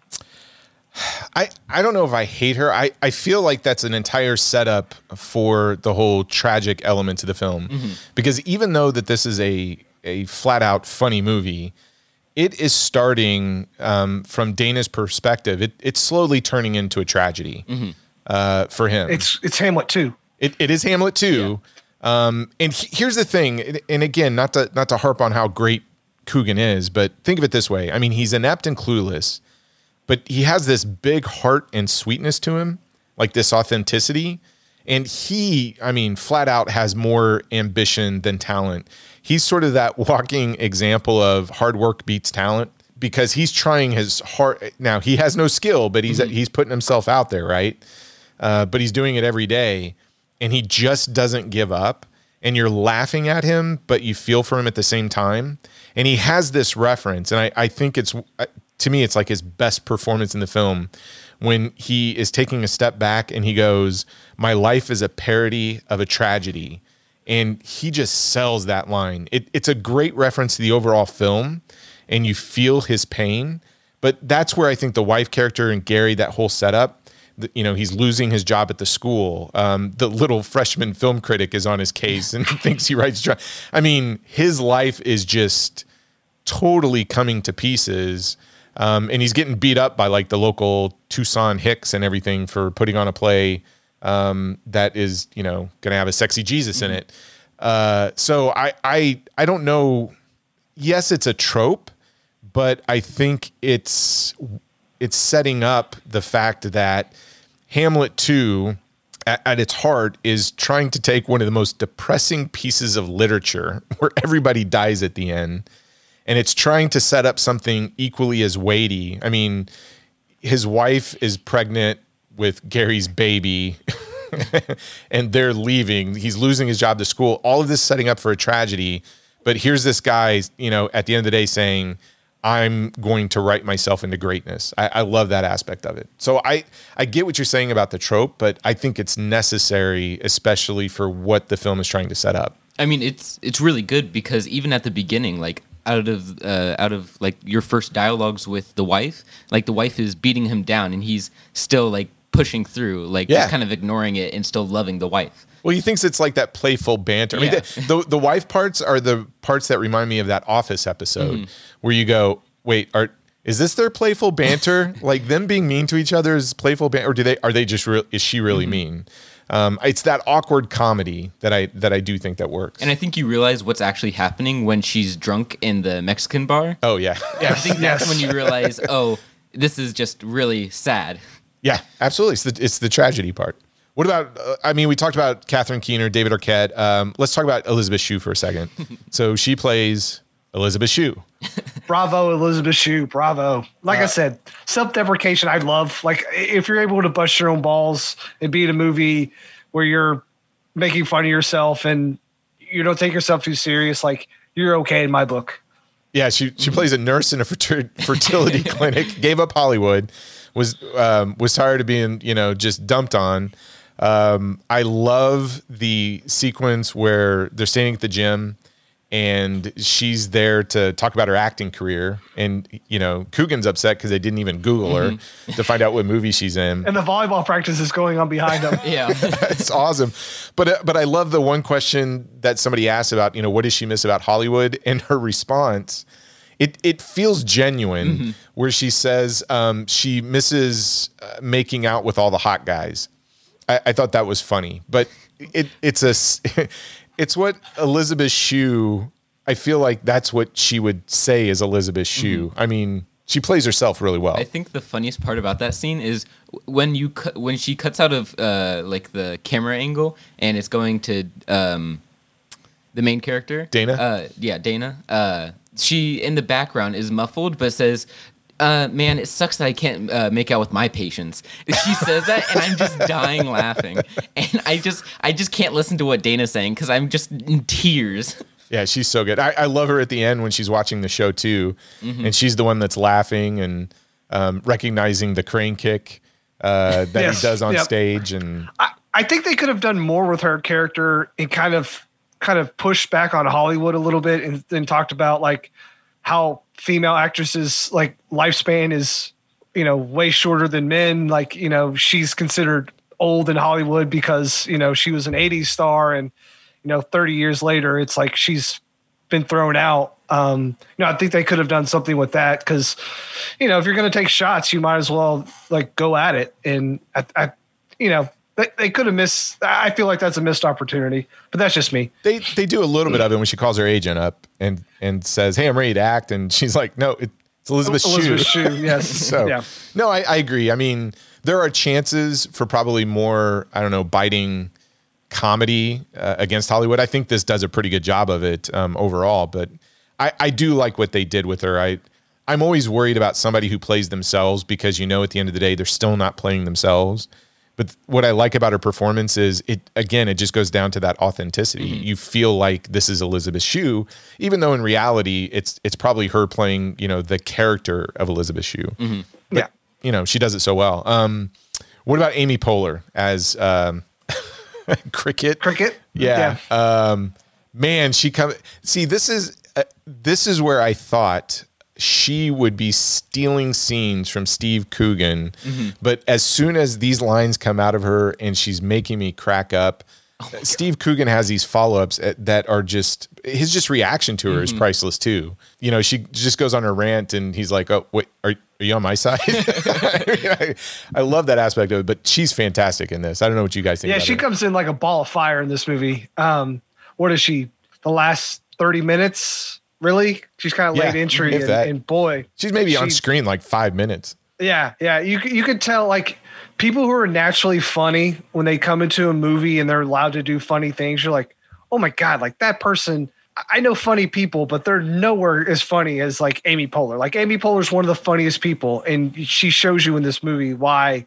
you know, she can do almost anything comedically. It's so good. And when she's on the fetal position, when she gets like run over, like it's it's just so good, man. Like there's just so many moments that are just so funny, and you know it's like, is, could someone else do this in this role? Could someone play cricket and be as good as Amy Poehler? And I'm like, I don't think so. I think like it's this is her. This is for her. I think she does so phenomenally, and she pokes uh, like at the fact of publicity because of how like um, diverse like this play is going to be, and how everyone's like. Going crazy about it and giving it more and more publicity. And she just comes in because of that and she pokes fun at that. And then she's like, if she, if anything happens to her career, she's suing someone in, all, in every scene. And it's just hilarious. She does have that vibe. I, I love that whole speech she gives the firefighters mm-hmm. about, oh, yeah. I don't see your badge. I think you touched my boob. I mean, she, your she, name tags aren't visible and you brush up against my breast. Yeah. Yeah. You're absolutely right. I, I love that comment. Like she's, even if she loses, she's going to sue somebody over losing um and just that whole yeah go ahead hit me I'm I'm married to a Jewish guy. You know, I mean she she plays off of all of these elements um that are a typical attorney but mm-hmm. sort of heightens it and just makes it even funnier. Um, She's perfect for the role. Oh, yeah. I, I'm with you both. I, I can't see anybody playing cricket except Amy. Um, and I guess that just leaves the kids' performance. I mean, you've got uh, Skylar and Phoebe as our, our two theater junkies who are sort of drinking the Dana Marsh's Kool-Aid.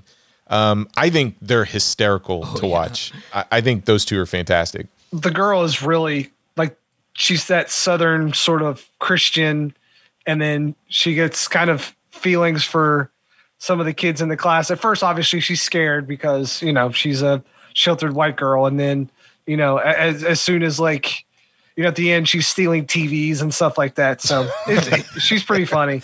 And the other guy is, I think he is super funny as well. Um, I, I, I don't really know much of his work. I've looked at his filmography, and he does a lot of, like, Pitch Perfect and things like that. So I yeah. think he's more of, like, a musical type, but he's really good.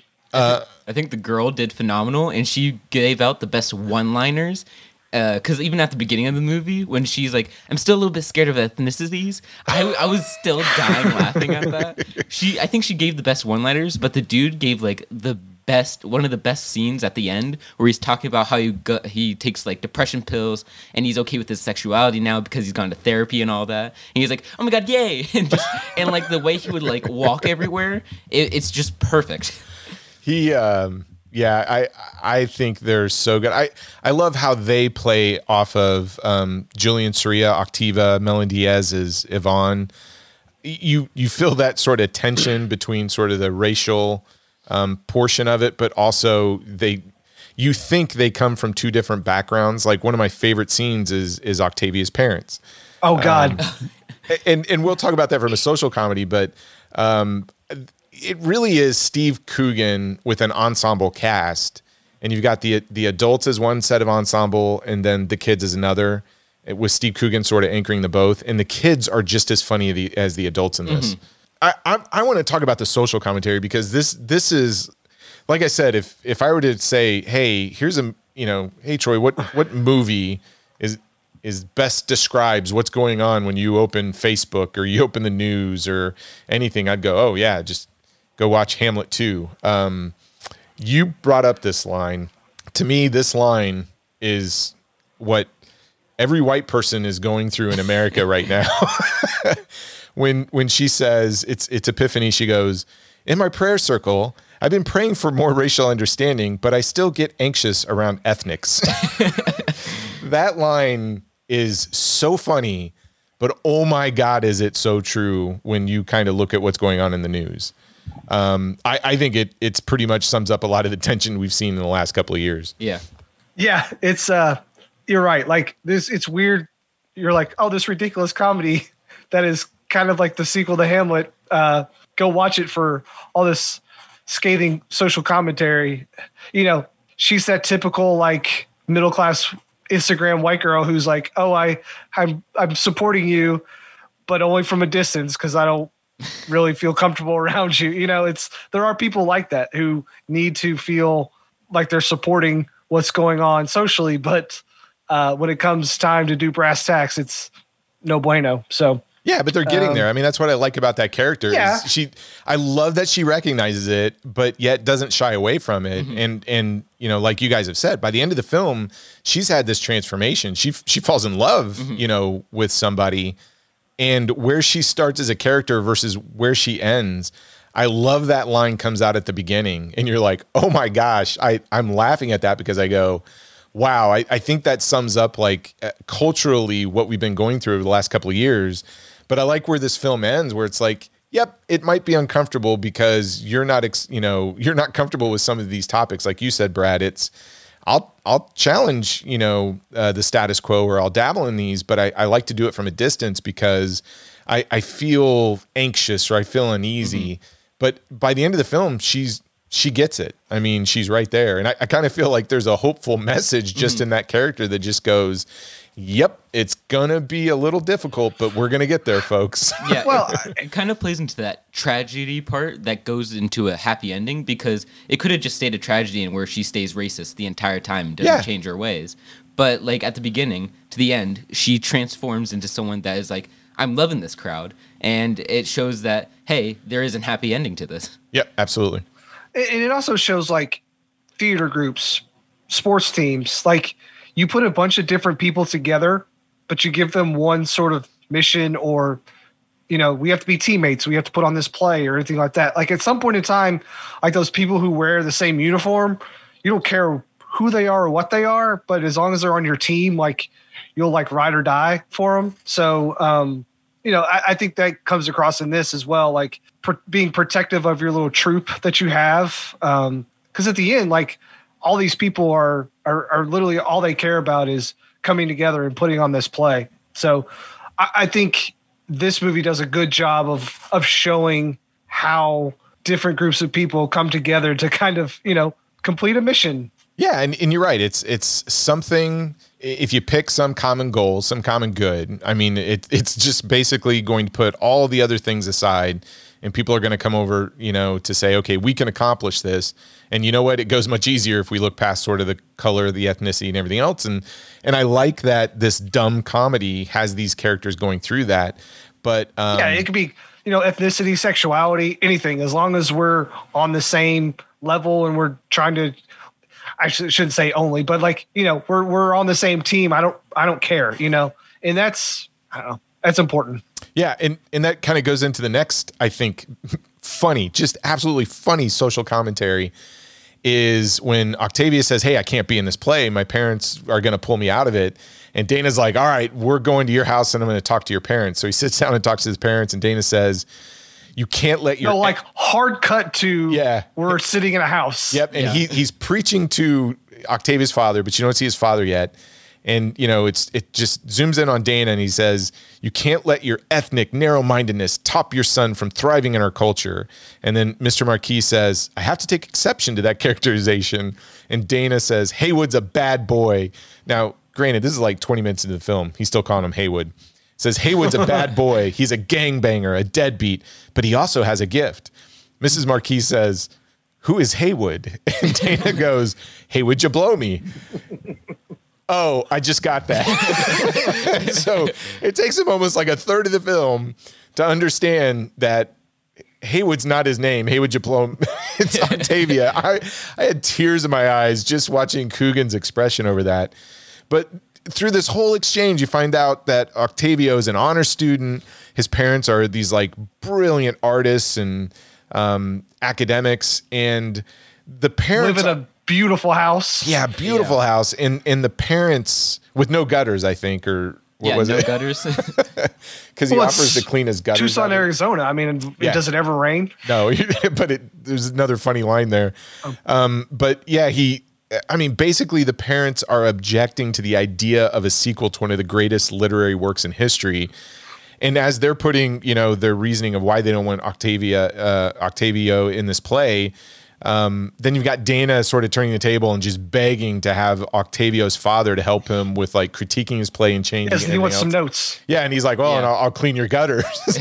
He's like, we don't, we don't have gutters on the house. So, um, but I, I love that whole sequence because it takes that whole Dangerous Minds, or you know, the the Hispanic kid that comes into a high school is obviously going to be from an impoverished home mm. and parents that don't understand everything, and it just totally flips that on its head and, and basically says, um, I, I feel like it's a middle finger to Hollywood a little bit, because it's basically taking all the stereotypes of all these high school films that come out about inner city kids and just saying, Um, nope, parents are way more educated than the teachers. The kid is a superstar. They just don't like the fact that you're trying to mess with, you know, William Shakespeare's greatest play. I, I love that whole sequence. But again, it's a great example of the social comment, the, the social commentary um, that is blended so well in the comedy, and it's just all consistent. It's consistently mm-hmm. funny. Yep. I. Well, we just talked about it. He's he's. I love every movie he brings. Mister Holland's Opus. He he mentions that one. Uh, Dangerous Minds. What high school? What high schooler in two thousand eight has seen Mister Holland's Opus? Uh, I think Rand and Epiphany have seen it. Yeah. yeah. um, I, I don't know. I I love that. Um, I love the entire concept of the "Rock Me Sexy Jesus" song. I mean, we'll mm-hmm. talk about the songs in a minute, but. His his justification for it, I thought, was hilarious, where if Jesus would come back today, He'd have to market himself as sexy in order to get any attention from the public. So he's got to have swimmer abs. He'd have a swimmer's body. Yeah, swimmer's body. Um, that is freaking hysterical because it's spot on, in my opinion. What What do you guys think about Rand's homosexual repression? So this gets played throughout the entire film, where it starts to kind of, I don't know, come out in these certain sequences, and then all of a sudden Rand becomes sort of a villain for the film at one part, mm-hmm. but then totally comes back around, and next thing you know, he's he's in he's in the play. Um, how did you think that was handled? Because that that is a big social comment um, within that character, and it is played for laughs, but there's also some messaging going on there. But what, what did you think of it, Cam? I thought it was done really well, actually, because at the end, it kind of showed how everyone suppressed sexuality, and so he had to go to therapy and had to take pills just to let his sexuality come out in the end. But, like, it kind of shows, like, like with his actions, like, it kind of makes the stereotypical gay guy, like, through his actions and stuff like that, when he's walking off stage, like, uh, like flailing his arms or something like that. Uh, but then at the end, it kind of shows that he was being suppressed this entire time by society, and now he's he was actually able to come back, and he was able to finally accept everything. Okay. What about you, Brad? I, re- I read it a little differently, and uh, this is kind of my main beef with the movie. Um, everyone kind of treats him as, and, and and this is speaking as me as a as a straight white guy, so um, I don't want to kind of preface that, but to treat him as if he is gay already, like everyone kind of treats him as they already know he is the gay sort of theater um, student. And he doesn't really get to have the moment where he is able to come out on his own terms, which I, I kind of find a, a little not great. And even at the very end, he just kind of comes out and, and, and kind of s- somewhat says it to, to Dana, but I, I don't know. I it bothered me a little bit that um, you know we're we're looking at this gay character.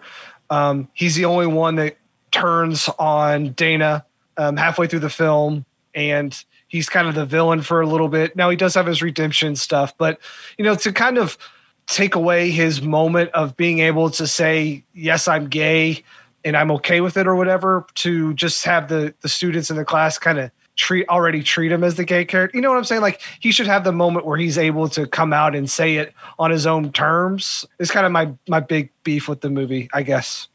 Does that make any sense at all? Like, yeah, I think it does. I would say I was a little confused about this character, and, and it took multiple viewings to kind of come to, I think, terms with it.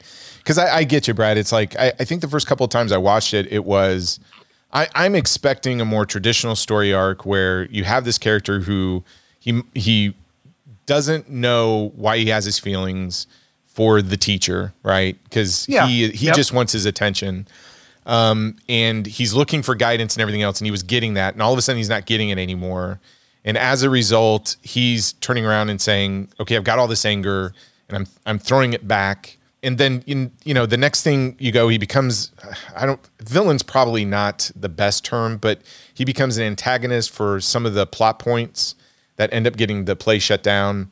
Yeah, and then he yeah. goes through this redemptive arc where he comes back and he's saying, okay, here's what happened. I got some therapy. I went through this, da, da, da. And then, oh, I, I found out who I am. And by the way, I forgive you. And Dana's like, uh, oh, okay. I mean, Dana's still oblivious to mm-hmm. what's going on with this. So I I think it kind of comes down to there's something being said about, you know, homosexual repression within sort of a younger student. It is played for laughs, but I also think it doesn't go over the top and it's more nuanced. And you actually see Rand start to deal with these things, and you start to understand that Rand is always looking at Dana as a father figure, and this movie is about, you know, their people and their fathers. And Rand forgives Dana. Dana forgives his father, even though he does it in the role as Jesus Christ forgiving his father.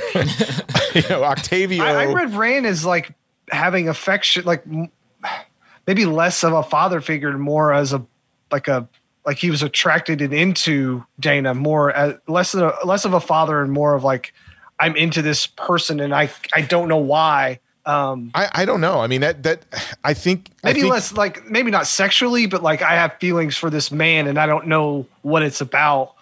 Um, I think that could it, be there, but I, I, for, yeah. I also think there's, there's a little bit, this whole movie, I mean, is kind of tackling, you know, daddy issues yeah, at yeah, some point. I mean, so I, I think it's funny that he gives that line at the end that just says, I forgive you. And Dana's like, okay. I mean, to Dana's point, what I like about Dana's character is Dana doesn't care. Mm-hmm. He is just likes Rand. So he's not concerned about what Rand's sexuality is. Mm-hmm. Um, He just wants Rand to come back and be a part of the play. Yeah. He doesn't lecture him or anything else of that nature. He's like, well, hurry up. You got to get on stage if you're going to be a part of this. I mean, he openly accepts him. And so you see Rand kind of go through the story arc. Um, I, I, I like that. Like I said, it's nuanced. I can't even totally figure it out at this point. Mm-hmm. Um, I can say that I, I think... I think there's something there, and I like that it's not as black and white. It's not his big moment. It's not his speech, and it kind of stops the film. It's more of a, it's playing out as a character throughout of it.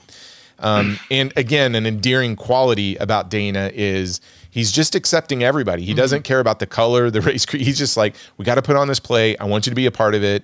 Um, if, if, if, if you have, you know, these preferences, great, don't care. If you're of this color, great, don't care.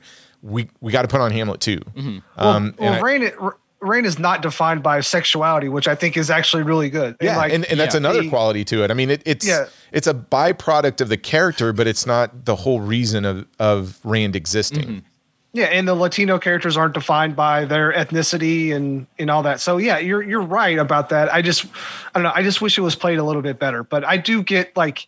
There, like it, it gets to like points where it's like really good about some of that stuff, and then I feel like it it backtracks a little bit. It's like it's one step forward, two steps back, but th- they handle it better than some stuff. But I, I wish it was a little bit better because of the fact they're they're kind of tackling high school drama, which you know right then and there you're like, okay, stereotypical. One of these, uh, you know, white kids is going to be gay, and you're like, well. Okay, let's not, I don't know. You're, you're right. You articulated it better than me. I think it's more of set up for interpretation because he goes through a lot of like his issues off screen. You yeah. don't see most of it. You just kind of see what the outcome of that is, but he goes through a lot of it off screen, which shows interpretation. Like he could be looking up to him as a father or as just like a best friend that's looking for like um, acceptance, even though he doesn't see that he already is accepted. You know, that's a, that's a good point. I, I I love the fact that his acceptance was always kind of whether or not Dana was giving him the lead role or mm-hmm. Dana's attention. That's where he's getting his acceptance from. And then when it's not there, because it has to be shared with somebody else, he's coming back as a character and just saying, I'm okay with that. Like, mm-hmm. and uh, again, I, I think that I forgive you lends itself more to that father relationship mm-hmm. that he had, you know, with Dana. Yeah. But you're absolutely right. Everything is happening off screen with this character and he comes back in and it makes sense. I, I, I used to feel the first couple of times I saw it was a, to your point, Brad, it, it, it was the wonky piece of the comedy or the social commentary. But yeah. I, I'm kind of like Cameron. I've seen this thing like five, six times now. And that character resonates me with a little, a little bit more because I, I'm starting to pick up on the nuance with it. And I think they did something very smart and unique with that character that you just don't see mm-hmm. um, within those. Because you're right. I mean, you get the stereotypical guy who's a homosexual. It's in theater, et cetera. Um, but, you know, really it's about Rand coming to terms with, does he feel comfortable with himself? Does he accept himself versus trying to get that acceptance everywhere else? I, I think that's a real positive message. And I think he finally yeah. finds oh. out what acceptance actually is rather than just it being a physical form. Yeah, I agree. Yeah, and- When I rewatch it, like I'll, I'll go back and and make sure I, I look at that and, and see if maybe I just misread it the first time because it is a little tonally different than like this outrageous comedy to have some of this uh, social commentary be so sort of heavy and, you know, a guy is jumping up in the air and his balls are hanging out. You know, it's like they, they have it both ways. And sometimes that's hard to pick up the first time because it's, again, you're you're watching a man skate around and throw a trash can at girl. You know, it's just all sorts of ridiculous stuff. Um, so I'll, I'll, I'll go back and watch it again and see if I can change my mind on that. Well, that that's a good segue. So we, we talked about the comedy and the social commentary. So the social comedy, Um, well, let's talk about the other funny stuff. I mean, the, this film, I don't want to give everybody the impression that, oh, this is, you know, this is just a, a movie that is really just concentrating on all these topics mm-hmm. and you have to pay attention to that, et cetera. I mean, on its surface, it's kind of a dumb comedy. Um, like one, my favorite thing is the physical comedy with Yolanda. So that's the student that's always oh, yeah. getting hurt from the trash cans and the wire work. And I mean, she delivers the best pratfalls I think I've seen since like Steve Martin's days in the seventies. Is she the one at the very end when she talks, everyone is surprised, or is that a different yes. girl? Okay. Yep. That's Yolanda. Um, and you already talked about, and I, I always have tears in my eyes, but it's that Dana on roller skates trying to buy alcohol is one of the best physical gags because I, I don't know what it is. It's just absolutely hilarious. The way he pulls it off where he just rams into mm-hmm. that truck and then he's trying to stand up while he's getting his money out and everything in there and asking about the grain alcohol and knocking down the pictures and everything. Don't buy grain alcohol if it's eight dollars. Don't do it. Oh, okay. you, you, you'll, that, that is a bad, that's a bad mixture. Okay. Note to self. Um, did you guys have any other, like, I, I would say classic, not necessarily the social commentary moments, but just, just the general comedy? I think when he's writing the script for Hamlet two or finishing it, just that like five minutes of him writing the script is one of the funniest scenes in the film. Oh, is that when he's yelling at the cat? Yeah. I, it's one. It's it's a very basic comedy, but it's it's so funny. It's it's just perfect because of his acting. Yeah, you see a lot of uh, Steve Coogan in this film, don't you? Especially yeah. in that scene. I, you can see his I entire think- backside. I think the uh, the herpes infomercial is pretty funny. I'm having a herpes outbreak right now, but she wouldn't know it. Um, that's good. I, I love the freshman school uh, critic, theater critic. yeah. That kid is hilarious. I, I love that Dana is always going to him for advice. And um, even when he writes that whole, I don't know, op-ed about free speech and everything else, and, and Dana's like, I don't understand any of it. Well, he's the scathing uh, review of Aaron Brockovich, right? Yes. Yeah. Yeah. So you think he's going to be the villain of the film or whatever. And then it turns out Dana goes to him for advice and stuff. So, yeah, he's got a good kind of turn as well. Yeah. And the, the sequence at the fertility, I mean, he busts out his little keyboard at the fertility oh, yeah. clinic to, to write a song about being at the fraternity clinic. that That's so funny. um Can, can we talk about the songs for a minute? Oh my God. Yes. Okay. Yes. So uh, there, there are two songs that aren't original uh, that are sung by the Tucson Gay Men's Chorus. Uh, quick trivia fact though, that is not the Tucson Gays Men, Gay Men's Chorus. It's actually the Albuquerque Gay Men's Chorus. So a little trivia for you. I, I, I don't know if it's because Tucson doesn't have a gay men's chorus, mm-hmm. but that chorus is from Albuquerque. Um, mm-hmm. They do Maniac, mm-hmm. uh, which is from the Flashdance film. So they do a, a version of that and also a version of an Elton John song, Someone Saved My Life Tonight. They are fantastic. Oh, yeah. I, got, I would I would buy the Tucson Gay Men's Chorus album just based on those two songs alone. They're so good. And they fit so well with the scene that was happening at the moment. Like the music always fits so well yes. with everything in this movie. Then we get to the... Uh, the original songs. Um, the the first one uh, titled, and, and it comes from a line that I think Dana says at the beginning of the film, and uh, the song is called Raped in the Face.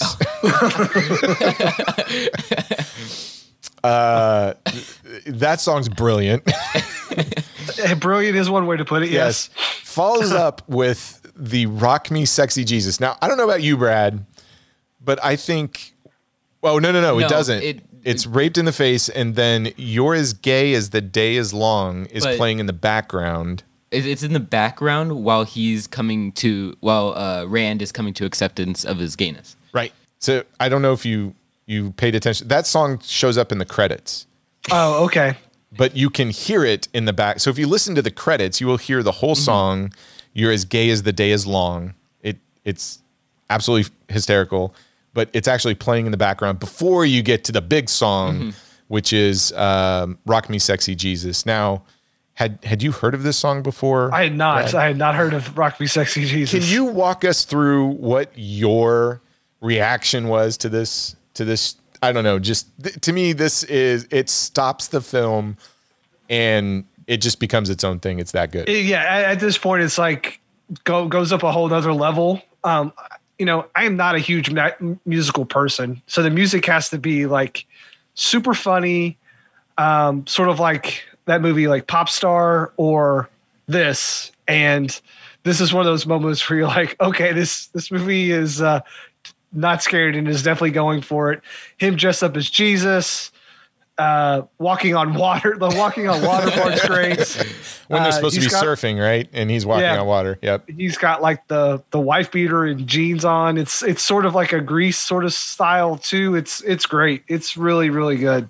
You know, I didn't really know what I was getting into because I knew it was coming. Um, I knew he was going to be Jesus. I just didn't know there was going to be this music to accompany it. It was pretty great. Uh, do you, did you end up humming it afterwards for like oh, days? I've been singing Rock Me Sexy Jesus for like two days. Okay. uh, I, can, do you even remember the first time you saw this film and came to that moment? Um, all I can remember is that my sides hurt. I, it, they show bits of it in the trailer, and I don't think anything can do it justice until you see it in its full form. Mm-hmm. But you, I don't know, don't go to YouTube and just watch it on its own. I mean, you can, but it's much better in the context of the film because they're they're explaining the number when they're doing rehearsal, and he's explaining the scene that leads up to the song Rock Me Sexy Jesus, and then you have the one guy in the background going, I, I think we're going to hell for doing this play. um But their whole explanation of what was going out in the scene, et cetera. And then next thing you know, you you get this song coming on. And then, of course, the Christian protesters run to the front of the stage, and they're holding their Bibles up praying, uh, you know, to, to end this thing. And they've got this whole, I don't know, fifties bebop, Rock Me Sexy Jesus sequence going on. And everything's happening, like you said, Brad. The first time I saw it, I I literally had to stop and rewind. I, I wasn't laughing. I was just in shock. I'm like, did I just see what I saw? Because I, I think that has to be one of the greatest comedic moments ever. And Steve Coogan, I, I believed he's like, Jesus come back with full marketing power and a swimmer's bod, walking on water with the surfers. Did you ever hear the story uh, when Jim Caviezel was playing Jesus Christ in Passion of the Christ? He was struck by lightning. No, what? What? Yeah, he was struck by lightning during the filming of of uh, Passion of the Christ. I almost wonder if Steve Coogan was struck by lightning or something, because this is almost, you know, it's maybe a little blasphemous, but it's it's funny. Obviously, Jim Caviezel isn't isn't funny, but uh, I, yeah, I just thought, I was thinking about that when I was watching this movie. Is like, ah, Steve Coogan gonna get struck by lightning at some point in time? Well, he brought the Christians around. All of a sudden, one of them's like, oh, I totally get it now. This song isn't offensive. And then they, you know, they start to sing it up in the front, except for that one parent who's in the background um, throughout the entire film going, it's blasphemy, it's disgraceful. I mean, he's, he's not buying it. But the entire audience at that point is totally into the song.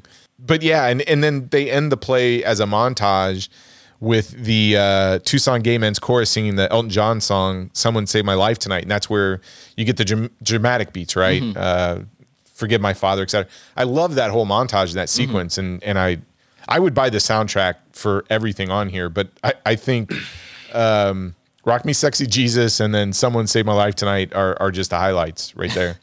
Dude, I, I, I could have used like fifteen more minutes of the play. Like oh, really? I wanted more. I wanted so much more, but I know, cause they're obviously they're building up to it. It's the whole, it's the third act, like reveal of here's this play, you know, and it actually like, starts off really cool. They had that white sheet that like falls down and everything. I mean, oh yeah, mm-hmm. It's actually like really cool the way they did it. And I just, I wanted more, like I wanted to see more music. I wanted to see, you know, there's a part where he's talking to his father on this like video screen, and it's like really sort of ambient and stuff like that. And like, that's the part where you're getting into like the father issues things, like asking for forgiveness and all this stuff. I was like, oh man, this movie is literally going places I did not think it was going. Um, well, yeah, and you, you've got that great Elton John song playing in the background as they're going through that, um, and then and then even the comedy the dad joke that comes out of Steve Coogan where it's Hamlet and Jesus getting out of the time machine. Oh, yeah.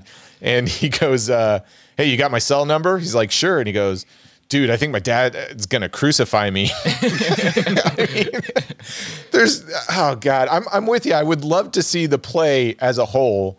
Yeah. But at the same time, what they give you is so good. I don't think anything else they could have showed me would have lived up to my expectations, because in my head, it's just built up. It's it's kind of like, you know, everything that you see that's so great in a movie, mm-hmm. and then somebody comes along, it's like, well, we're going to give you the backstory of it, or we're going to show you how this all came about.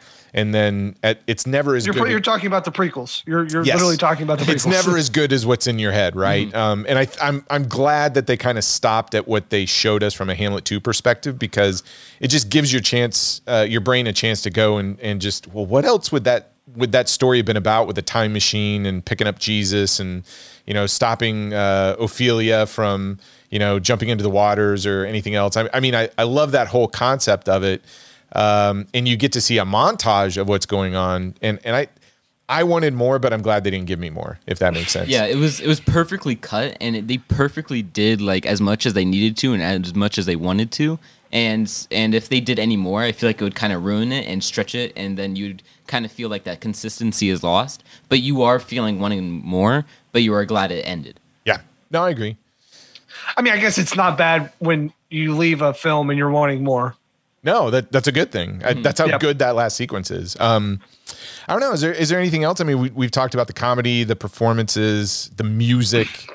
I, I think we've done a good it's job hard, selling it's it. It's really hard to talk about comedies. It is. Because you're like, oh, that's funny. And this is funny.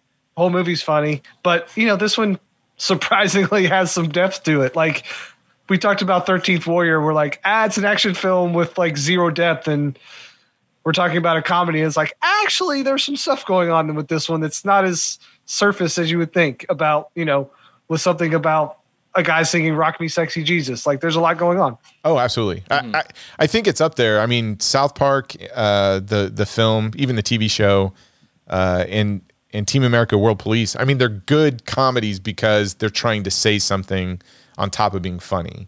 I would have to go back and revisit those other two, mm-hmm. but I for, I'll tell you this. I've seen Hamlet two more than those other two films, because this one makes me laugh consistently. I think it has a lot of replayability to it, because you're missing a lot of things because so much is being given to you at one time. Yeah. So you can't catch everything on the first watch through. Yeah, and, and those other two films, I, I, I think they're funny. I mm-hmm. just, I don't laugh every minute the way that mm-hmm. I laugh watching this thing, in my opinion. Yeah, I haven't seen them in a long time, but I remember liking both of them a lot. Seeing yeah, they're, I think they're his, I oh, think they're hilarious. Yeah, they're hysterical. Yeah, but I, if given a choice, it's like, which one do you want to watch again? I'd, I'd probably always gravitate to Hamlet two. I, I think it's that good. Um, but I, I, I like musicals too. Uh, now, don't get me wrong. I well, I like seeing marionette. The South Park movie is a musical. It It is, and I like those aspects of it. And I like the marionette action puppet stuff is funny. But um, uh, and, and it's got some music to it as well. I mean, all three of them are musicals to a certain degree. Yeah. So. Uh, Freedom it, isn't free. Freedom is not free. Well, uh, what are your final thoughts on this, Cam? I mean, it, it, I'm going to ask you the question, and I need to, I need to know. I think I know, but um, ooh, since, suspense. Yeah, since you've seen this five or six times, we just got done having a, a good time talking about Hamlet two, the sequel to Shakespeare's Hamlet. Mm-hmm. Um, is Hamlet two a bomb? No, and also I do have to add, it has one of the best, funniest end credits, because when they're walking around New York, they're just circling the same square, and then they have the greatest outro song, which is "You're as gay as the day is long." Yes. Okay, so it's not a bomb. It's not a bomb. And I, I agree with all those comments. All right, Brad. This I I was worried how you were gonna uh, take to this one, but um, Hamlet two. What did you think of it? Is is it a bomb? Not a bomb. You were were you were, were you scared that I wasn't going to think this is very good?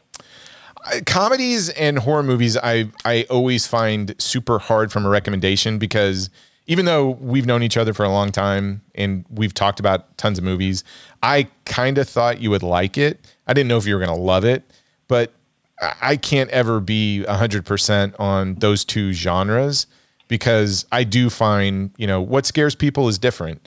Um, and what makes people laugh is is different. Um, yeah. I, I think there's some universals out there. I, yes, I think there's a lot of universals, especially, I don't know. This one might not be as universal. Like, I, I don't know if I'm recommending this to everybody. Um, when I see like critics are like sixty percent and the audience is like at sixty percent, I'm like, ah, that, that might be about right. Like, I know six out of ten people who will probably think this is hilarious and four people who don't have a funny bone in their body. So yeah, sure. Like, that's close. Okay. So you're putting in the, but it's uh, not a bomb. It's not, not a bomb. bomb. Okay. Yeah. I, I would probably, I don't know. In two thousand eight, I could see how this was pretty funny. Um, and it might've garnered that six out of ten. I think in twenty twenty-one, because of how things have played out, uh, it's funnier. So I think a lot, a lot of people would look at this today and go, um, yeah, it, it speaks to the world a little bit more poignantly than maybe it did in two thousand eight. But um, I, I don't know. This film is definitely not a bomb. It is really funny, but it also, surprisingly, it has this inspirational message uh, where everybody deserves a second chance. I mean, they they they say that about, you know, why he did Hamlet two. It's because he didn't like how it ended, and everybody deserves a second chance. Um, he even goes on to say Hamlet, with, you know, therapy, could have worked things out and everybody didn't have to die. So that's that's his perception of Hamlet. And, you know, the Dana character, his play is a way to work out his inner demons. Obviously, he had father issues, or, you know, that played into his insecurity. But ultimately, I am a big fan of any character that has this gonzo optimism that is infectious, uh, or that is infectious. Yeah. Infectious, not infectionist. Infectious. Yes. Infectious. Yeah. That's, that's the word I'm trying to look. No, I'm not sauced. English major. Yeah. Um, but no, that gonzo optimism, it, I, I want to latch onto it. And I love this character. I, I love that, you know, he get, he takes all these tra- tragic moments that are happening to him and he writes his own happy ending. Um, and I love this film. To sum it up, it's like profanity with heart. That's how I would describe Hamlet two. It's it's profanity with heart. Yeah. Uh, absolutely love it. I can absolutely see why this movie did not do well. I I do as well, but I I also think, I, I mean, I think everybody who's listening, if you haven't seen this, give it a chance, man. Yeah. Yeah. Yeah, but again, in two thousand eight, with everything else, they released this movie in the summer. You know, I think it was just... It's a hard movie to sell. Yeah. So I, I get why it didn't make money. It was a hard movie to market, and it wasn't, and just its timely matter of when it came out. Yeah. And, and again, if, if you're dealing with something that is going to have this dumb comedy with the social commentary, the, like I said, I, I appreciate the poster for what it is, but it's not selling me on the film. And the trailer's pretty basic. It's not horrible. Mm-hmm. It tells you what it is and you chuckle. But neither the poster nor the trailer really even scratched the surface to how funny this thing is. Yep. Well, you already talked about this when when I mentioned Hamlet two and you didn't know about it, and you said, uh, "So I got to go brush up on Hamlet," and and I'm like, you know what? That sounds like a great idea. So you and I, and we'll talk about Cameron here in a minute.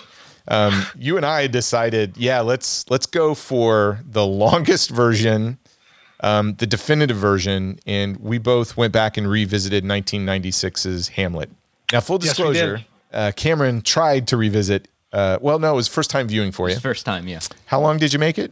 Uh, maybe about like twenty minutes, thirty minutes into it. I had a very long wow, day. Wow, they, they weren't even getting married yet. I had a very long day that day. I was going to say you made it almost an hour. Yeah. Uh, it's about forty-five okay. minutes, and then he fell asleep. And then he woke up, um, and I don't know how you watched it, Brad. He's like, oh, what happened? Everyone's dead. I did. I had, I, had, I had to stop it. I'm like, all right, here's where we're at. Wow. And this is what I have this, to summarize I did. what I had, has happened in Hamlet. Because this is, we're not even to the intermission yet. I'm like, okay, so w- this is what, he saw his dad's ghost. Dad told him what happened. Yep. And so I, I brought him up to speed. And then uh, I broke this up into two settings. I watched the first part up to intermission on a Friday night, and then watched the second part the next morning. And I got to tell you, even though I broke it up into two viewings, I was really anxious to get back into it. Uh, I was kicking myself that night in bed, like, man, I should, I, should, I can go back down and just finish it. But we were going to have a big day. So, but I'm going to start with you, Brad. Cameron, you can jump in when you feel that your forty minute viewing can contribute. um, what did, what did you think about revisiting this real, real quick? Can I read through who's in this film? Yeah, go ahead. Yeah, you got Kenneth Branagh as Hamlet, Julie Christie as Gertrude, Derek Jacobi as Claudius, Kate Winslet as Ophelia, uh, Michael Maloney as Laertes. Then, I mean, you get Richard Attenborough in a in a part, Charlton Heston, Jack Lemmon, Brian Blessed. Now, for those who don't know who Brian Blessed is, he's Hawkman from the uh, Flash Gordon movie. Uh, he plays Hamlet's father. Um, Billy Crystal, Robin Williams, Judy Dench, Gerard Depardieu, and Rufus Sewell are all in Hamlet. I mean, that that is a fantastic cast. So what what did you think about revisiting this this drama? It is absolutely a beautiful film. Kate Winslet is, her performance, I think, and I don't want to be hyperbolic, but one of the best performances I've ever seen in cinema, period. She's so period. good. So good. And, you know, there's this movie, like, I was surprised at like how technically sound it was, like super long takes. You're going to be blown away by just how good it looks. And I mean, they're tackling something like Hamlet, which is, you know, most people know the story, and it was still like felt fresh to me. And, you know, it, this movie is just all performance driven, and well, not all, it's performance driven in like this, like the sets and the setting and all the stuff around it. Like the art direction in this movie is crazy. And I think like the budget of this film was eighteen million dollars. Like eighteen million dollars. Yeah. eighteen million dollars. They made this movie. They made a four hour movie for eighteen million dollars, and it has some huge names in it. Now, this movie is a bomb. Also, um, the reason it's a bomb is A, it's a four hour movie, and B, I think it was really limited in its release. So it really never had much of a chance. Um, I will say nineteen ninety-seven Academy Awards, um, Hamlet was nominated for four awards. It didn't win any. And Kate Winslet was not nominated for Best Supporting Actress, which I think is a tragedy. That's, um, uh, you know, reason number seventy-four why the Academy Awards yeah. are dumb. I, yeah. You know, I watched it all in one setting, and I was happy I did. The first little bits of, hey, we're we're this is a, a Shakespearean play, so here's the way we're going to talk, is a little jarring. But after that, it's like second nature, and it, it's really not distracting anymore. I, I think this might be my favorite Shakespearean adaptation.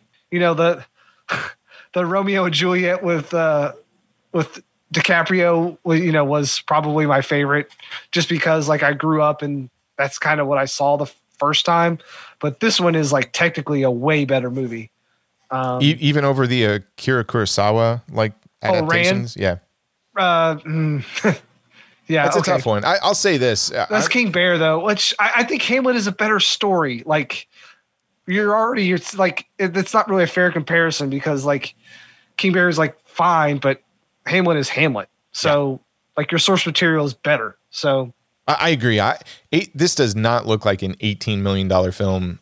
It, no, it looks like a one hundred million dollars film. Like, it, literally, it does. I know it takes place, for the most part, in one setting. So they're using, you know, the the same area. So you get a lot of the same rooms, et cetera. That, that hall that you have some yeah. scenes in is just absolutely gorgeous. I am with you. It took me about fifteen minutes to get adjusted to sort of the early modern English and verse, because they are pulling it direct. Mm-hmm. Um, but... my goodness, you are so drawn into the performances and to the world.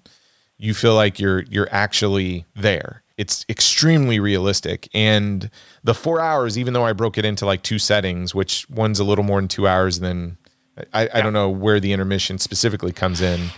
It's, but it, I don't know. It, like I said, I was super anxious to get back into it. I was kicking myself for splitting it up, because even when I walked away from it, I'm like, man, I, I want to keep going, but it didn't feel like four hours. Um, didn't feel like anything to you, right, Cam? You're in La La Land. But I mean, of what you saw, Cam, what did you think of it? I really enjoyed it, and the thing that was weird to me was it took me a while to get used to the like the Shakespearean language, and then I fell asleep.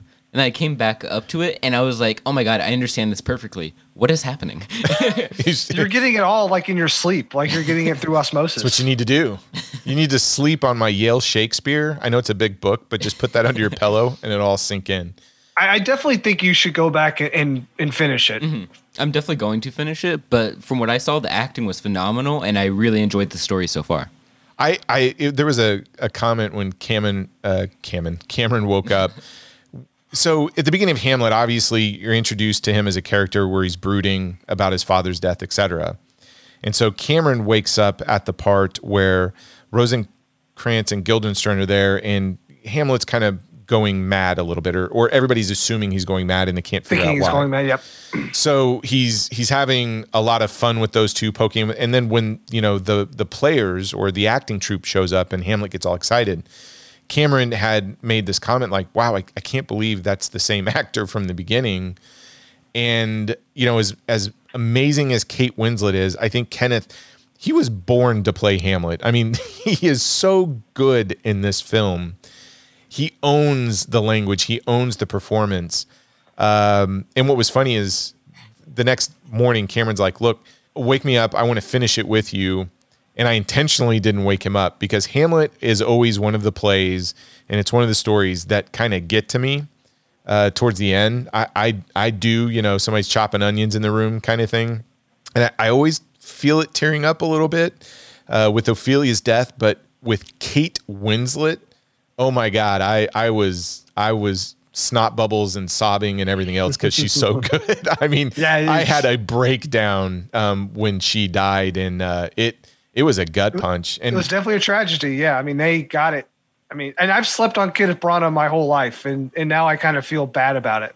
Uh, yeah, I'm I'm with you. I'm I went to the I went to the point where I'm like, well, got to go back and revisit uh, Henry the Fifth. So I I pulled that out. Uh, went through the rest of my catalog and I'm like, oh, I I don't have a, what was the other one he did? Much Ado About Nothing. I remember much, seeing that. Yeah, and then he did Mary Shelley's Frankenstein as well. Yeah, but it much I I remember seeing that in the theater and liking it, but I was like, well, I, I got to go back and watch that. And now I'm curious to go back and, and visit the Mel Gibson version. It was only two hours. And I remember yeah, seeing that in the theaters and, and kind of thinking it was okay. I liked it, but I, I don't know. I'm with you. Nothing... You, Nothing, I think, comes close to this version. Yeah, yeah. I mean, and the Laurence Olivier one is is really good as well. It, but it's good. Yeah, it's pre fifty, so yeah. like you're you're limited on what you can do. Um, this one just looks like a million bucks. Like there's no two ways about it. I mean, they spent eighteen million dollars, but again, it looks like they spent a fortune on this movie, and it's four hours. But like like we've said, it goes by. Like it. really goes by. I remember watching this in school, and it's one of those moments where the the teacher pulls out the T V on the cart and you're like, sweet. And we're watching Hamlet. So we got this thing for like a whole week. It was great. It was great. Have you ever read the play? Oh yeah. Yeah. Okay. We read it in high school. Yeah. I, I'm not a, I mean, Shakespeare is always the one that I've always gravitated to reading the play and then go watch the film adaptation. Uh, and, and this made me pull out my, my Yale Shakespeare and go back and read passages of Hamlet because it's one of my favorites. But if you're looking for something that gives you the, the true scope of, of that Shakespeare's writing in its full format, this is the one to go to, in my opinion. Yeah. I, I mean, there's a reason why Hamlet like still resonates with people. I mean, these, these plays are, I mean, they're, are we going to start talking about Shakespeare and how great he is? Because I'm like, we can, but I mean, there's a reason why it stands the test of times for what, four hundred years. So, oh, it's acting. Yeah. um, no, I, hey, listen, folks, um, you, you don't have to watch Hamlet or read Hamlet or watch any of the iterations of Hamlet in order to enjoy Hamlet two. But uh, I don't know about you, Brad. I, I was kind of glad we did because yeah, I, I, it had been too long, and it was like a great excuse to be like, okay, like I'll just go back and watch this version that I've never seen. Well, and it makes more sense. Like Dana's character really resonated more because here's a drama teacher who obviously you think he's read Hamlet or knows Hamlet, understands the entire tragedy, is going through his own personal tragedy, uh, tragedy.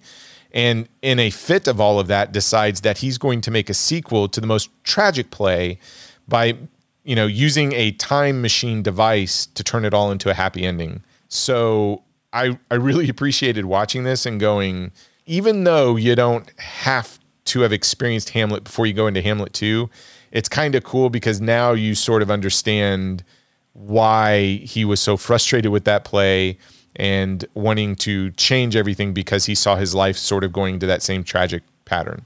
And and it added a little bit of appreciation that I, I didn't have by just watching it on its own. But like you said, it was an excuse to go back and revisit this thing because I hadn't seen it forever uh, and forgot how much I loved it. It's so good. Yeah, my wife was like, hey, I I, I want to watch that. And my mom was like, okay, I'll I'll watch it again. I'm not. It's funny because I've been complaining about how Gone, Gone with, with the, the Wind, Wind is four hours. And I'm getting ready to watch Hamlet twice in a few weeks, and it's four hours. But I guarantee Hamlet is much better than Gone with the Wind. Yeah, I have a theory on why Hamlet is so good. It's because you understand the characters so well because of those long dialogues, because you understand what they're feeling and what they're thinking at that moment. Oh, they will tell you how they're feeling. Yes. Yeah. They're, they're going to spell it out for you. And then they will tell you again, and they will tell you again, and they will tell you again. But you get to understand those characters much more because of that. Well, yeah, and, and that's what makes the ending such a gut punch. I mean, um, I'll, I'll say this, you know, in my forties too, it's another piece of work that as I read it or as I watch like this version of it, it it does make you question mortality a little bit, because Hamlet Hamlet does have, you know, his famous speeches by the graveyard, et cetera, and they resonate the older you get. I, I would be curious for you to sit down and watch it, and then you and I to sit down and have a conversation and just go, okay, what'd you think? What are some mm-hmm. of the themes? I'm not going to like high school English you um, to death on this, but I think it's impressive. And and it, even if you're struggling, it, it is one of those films that I was I probably put it in at the wrong time for you because I know you had a long day. It is one of those films you got to be ready for. Um, and, you know, if you can't handle the four hours, I think it works perfectly by just watching it up to the intermission, then picking it up the next day. Um, it it runs pretty smooth. Do, yep. do not be intimidated by the runtime, I guess is what I'm saying. Um, well, Brad, I uh, before we get into, you know, just our typical how to reach out to us and, and even talk about next week's film, um, do we want to talk about an email that came through? Yes, we do. Um, this is from V, who, a little bit of context, um, came onto our show about a month ago maybe and is slowly kind of going through the cast shows. So she told me she's not listening to any of the new ones until she gets through all the old ones. Yeah, she started so, with the uh, prequel, which was zero, yeah, and yeah. has been going through all of them. So it says, even though I'm always tweeting, I figured I'd send an actual email. As you have realized by now, I'm starting from first episode and working my way through. That doesn't always happen. Love the show. Love the guests. I do love my own reaction tweets. Oh, I, I love to do my own reaction tweets to the episode. One day I'll get caught up. But I just want you all to know how much I enjoy the show. We appreciate that as well. Um, we love your tweets. Yes, I do. They, I do, they make I, my day, man. I I listen. I, I I read them. And then she was talking about one episode and I was like, okay, I have to go back and, and listen to it. Um, oh, it was Event Horizon or something like that. So I was like, okay, I have to go back and listen to Event Horizon. So I did. Cause it's funny. Like you edit the show. I do a quick Q A on it just to make sure everything sounds good. And then I post it up and put it out. Um, our, our process flow, if you will, is, is pretty limited on, you know, our, what we do. And so once I listen to it, you know, QAing it with you, I don't listen to it when it comes out because I've already listened to it. And then when she started kind of telling me about some stuff that we were saying and all this stuff, I'm like, all right, I, I've got to go back because I don't remember any of this stuff. And um, it's been fun. So do you like the sound of your own voice? No one does, right? Uh, of course I love the sound of my, I love to hear myself um, talk all the time. Cameron can, oh God. Cameron can, can uh, attest to that, right? I can I, very much attest to that.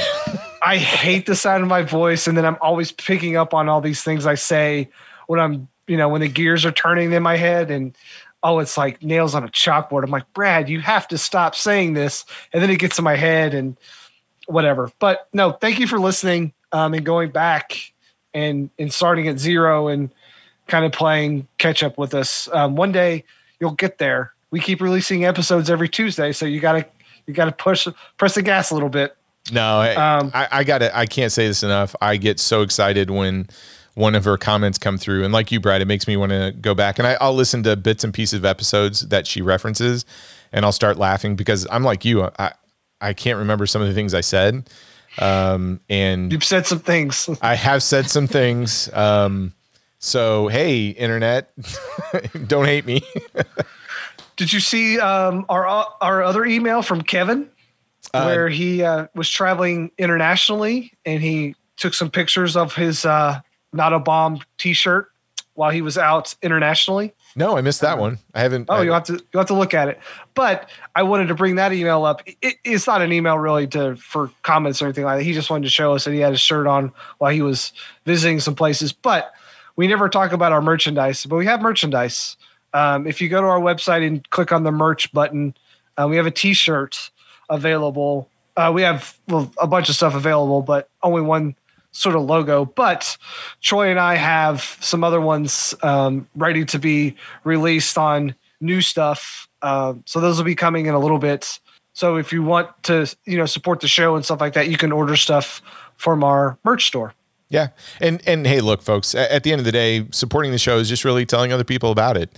Yeah. Um, we don't yeah. do this for profit. We're not uh, creating a Patreon account and asking for anything from anybody. Um, if anything, we are asking for more stuff like V. Just play along with us. Tell us what your yep. favorite bomb is. Tell us what you think of movies like Hamlet two. Uh, if you haven't seen it, you're going to take a chance on it. We'd, we'd love to know if you liked it or hated it and what we got right and wrong with that one. Um, Obviously, everything you said, Cameron's right. So we, we assume everybody's just going to agree with you. I am obviously. Dude, there's a picture right. of one of our fans with a Not a Bomb T-shirt in front of a castle. So I am done. That's pretty awesome. Well, listen, if anybody wants to send in an email or, I don't know, recommend some more bombs, how do they do that? That's notabombpod at gmail dot com. We're on Twitter, Instagram, Facebook. Um, if you want to reach out there, we usually do pretty well about, you know, if you message us on those platforms, we get back to you pretty quick. You know, I get notifications all the time about stuff. So it's just one more, which I'll answer it. It's, I don't care. Speaking of castles, Troy. Uh-oh. Are we going to talk about next week's movie? You like that segue? That was fantastic. That was, that sounded almost professional. Yes. That was, hey, uh, Brad, that was fantastic acting. Thank you. Yeah, I was not in drama. Oh, sorry. I'm bad. Anyway. We are going back in time to nineteen eighty-six for the fantasy action adventure film. It's British. It is Highlander. Oh, wow. Highlander. Oh, boy. So there are probably ten films in my life that I've seen a hundred times. Highlander is one of them. Um, how about Highlander two or Highlander three or Highlander the T V show? I've, how many Highlander seen- movies are there? There's a lot. I've seen, okay. I believe I've seen them all. I haven't seen the T V show, but I've seen quite a few Highlander movies. Um, so obviously there can be more than one. There can be more than, well, yes. And, and we get to talk about Clancy Brown next week too. So I'm pretty excited about that. And Christopher Lambert, Lambert, yes. Lambert, Lambert. Do you, do you say the T? No? T silent? Yes. Lambert, Christopher Lambert, Lambert, okay. Lord Raiden. Uh, and Sean Connery. Yes. Well, this will be fun. I, I'm with you. Highlander was one of the films that uh, I, I have the sound. Obviously, Queen did the soundtrack, so we'll talk about that. It's one of those V H S rentals that we rented over and over and over again. So I've seen it as many times as you. Um, I don't. I don't think you've seen Highlander, have you, Cameron? I haven't seen Highlander. I don't believe. Oh, oh. my God. Yeah, bad parenting there, huh? You have to watch it with him this week. You have to. Well, Cameron's. Uh, I'm going to Indiana. He's, oh. going, he's going back to see the family in Indiana, so he probably won't watch it with me, but um, maybe we'll just get you the digital version. You can watch it on the road. Yeah. Awesome. You can play along. Well, thank you, Brad, for picking that one. I'm super excited to uh, go back and, you know, get a little swordplay action. And I don't know, I had, I had a good time revisiting some Shakespeare, some Steve Coogan. Thank you so much. Uh, Cameron, yeah. Thank you. I, I mean, you knocked out of the ballpark again. Big Trouble in Little China, Hamlet two. I'm super excited. You going to come back on sometime? Most likely. Awesome. Most likely. Most likely. I like the non-committal thing. Like, yeah, maybe. Yeah, that's my you son. Get that itch. You'll get that itch. This is how our day goes. Like, hey, hey you want to do this? I need yeah, another maybe. podcast, man. Yeah, maybe. If one movie uh, speaks out to me, I will try to come back on. All right. That's now, your right. sister's going to be back on in October. So, you know, you you got to, she'll be, that'll be her second too. So you got to say one above her. That's true. It's a competition. More. Yeah. Yeah.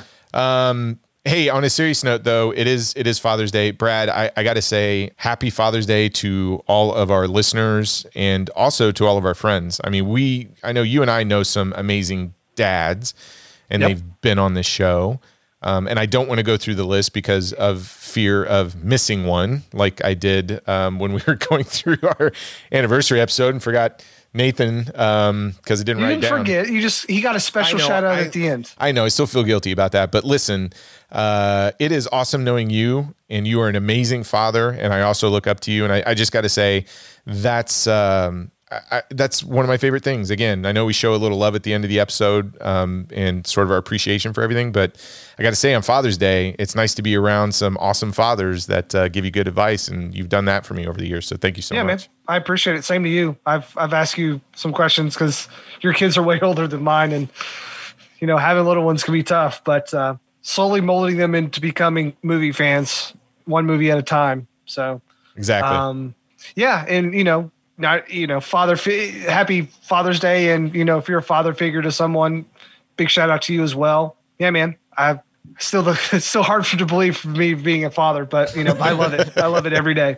So yeah, and Cameron, you you don't need to be a father for a long time. So yes. yes, I know. But thank you for being my father. I really appreciate it. Well, you make oh. it easy, man. um, this is the sweetest thing I've ever seen. Yeah, it is. Oh, well, I, he's my best friend. So yeah, I, I got a couple best friends. Whoa, do we? Ha- there can only be one. Nah, that's not true. Oh, okay, okay. Hey, real quick, another big shout out um, to our good friend Sammy. He uh, ended up visiting with his son out on the East Coast, and we had an awesome time. We got to watch some movies together, show him a little bit of Baltimore, but uh, big shout out to him. And please go listen to The Gentleman's Guide to Midnight Cinema. Go listen to the V H Files um, podcast, um, Night of Living podcast. I think those are some of the ones that we wanted to kind of always consistently throw a shout out to because they've been so good to us, and we're so grateful to have them um, just as partners and, and friends. And um, hopefully we can get uh, Sammy, Josh, Eric, all of them back on the show again at some point. Yeah, we might have Josh on very soon. Yeah, yeah. Uh, so listen, same thing. I don't know what time you're listening to this. I don't know if it's the morning, the afternoon, or evening. Thank you so much. We are so grateful for you downloading the podcast and sending emails and playing along, and I hope you have an awesome day. Rock me sexy Jesus.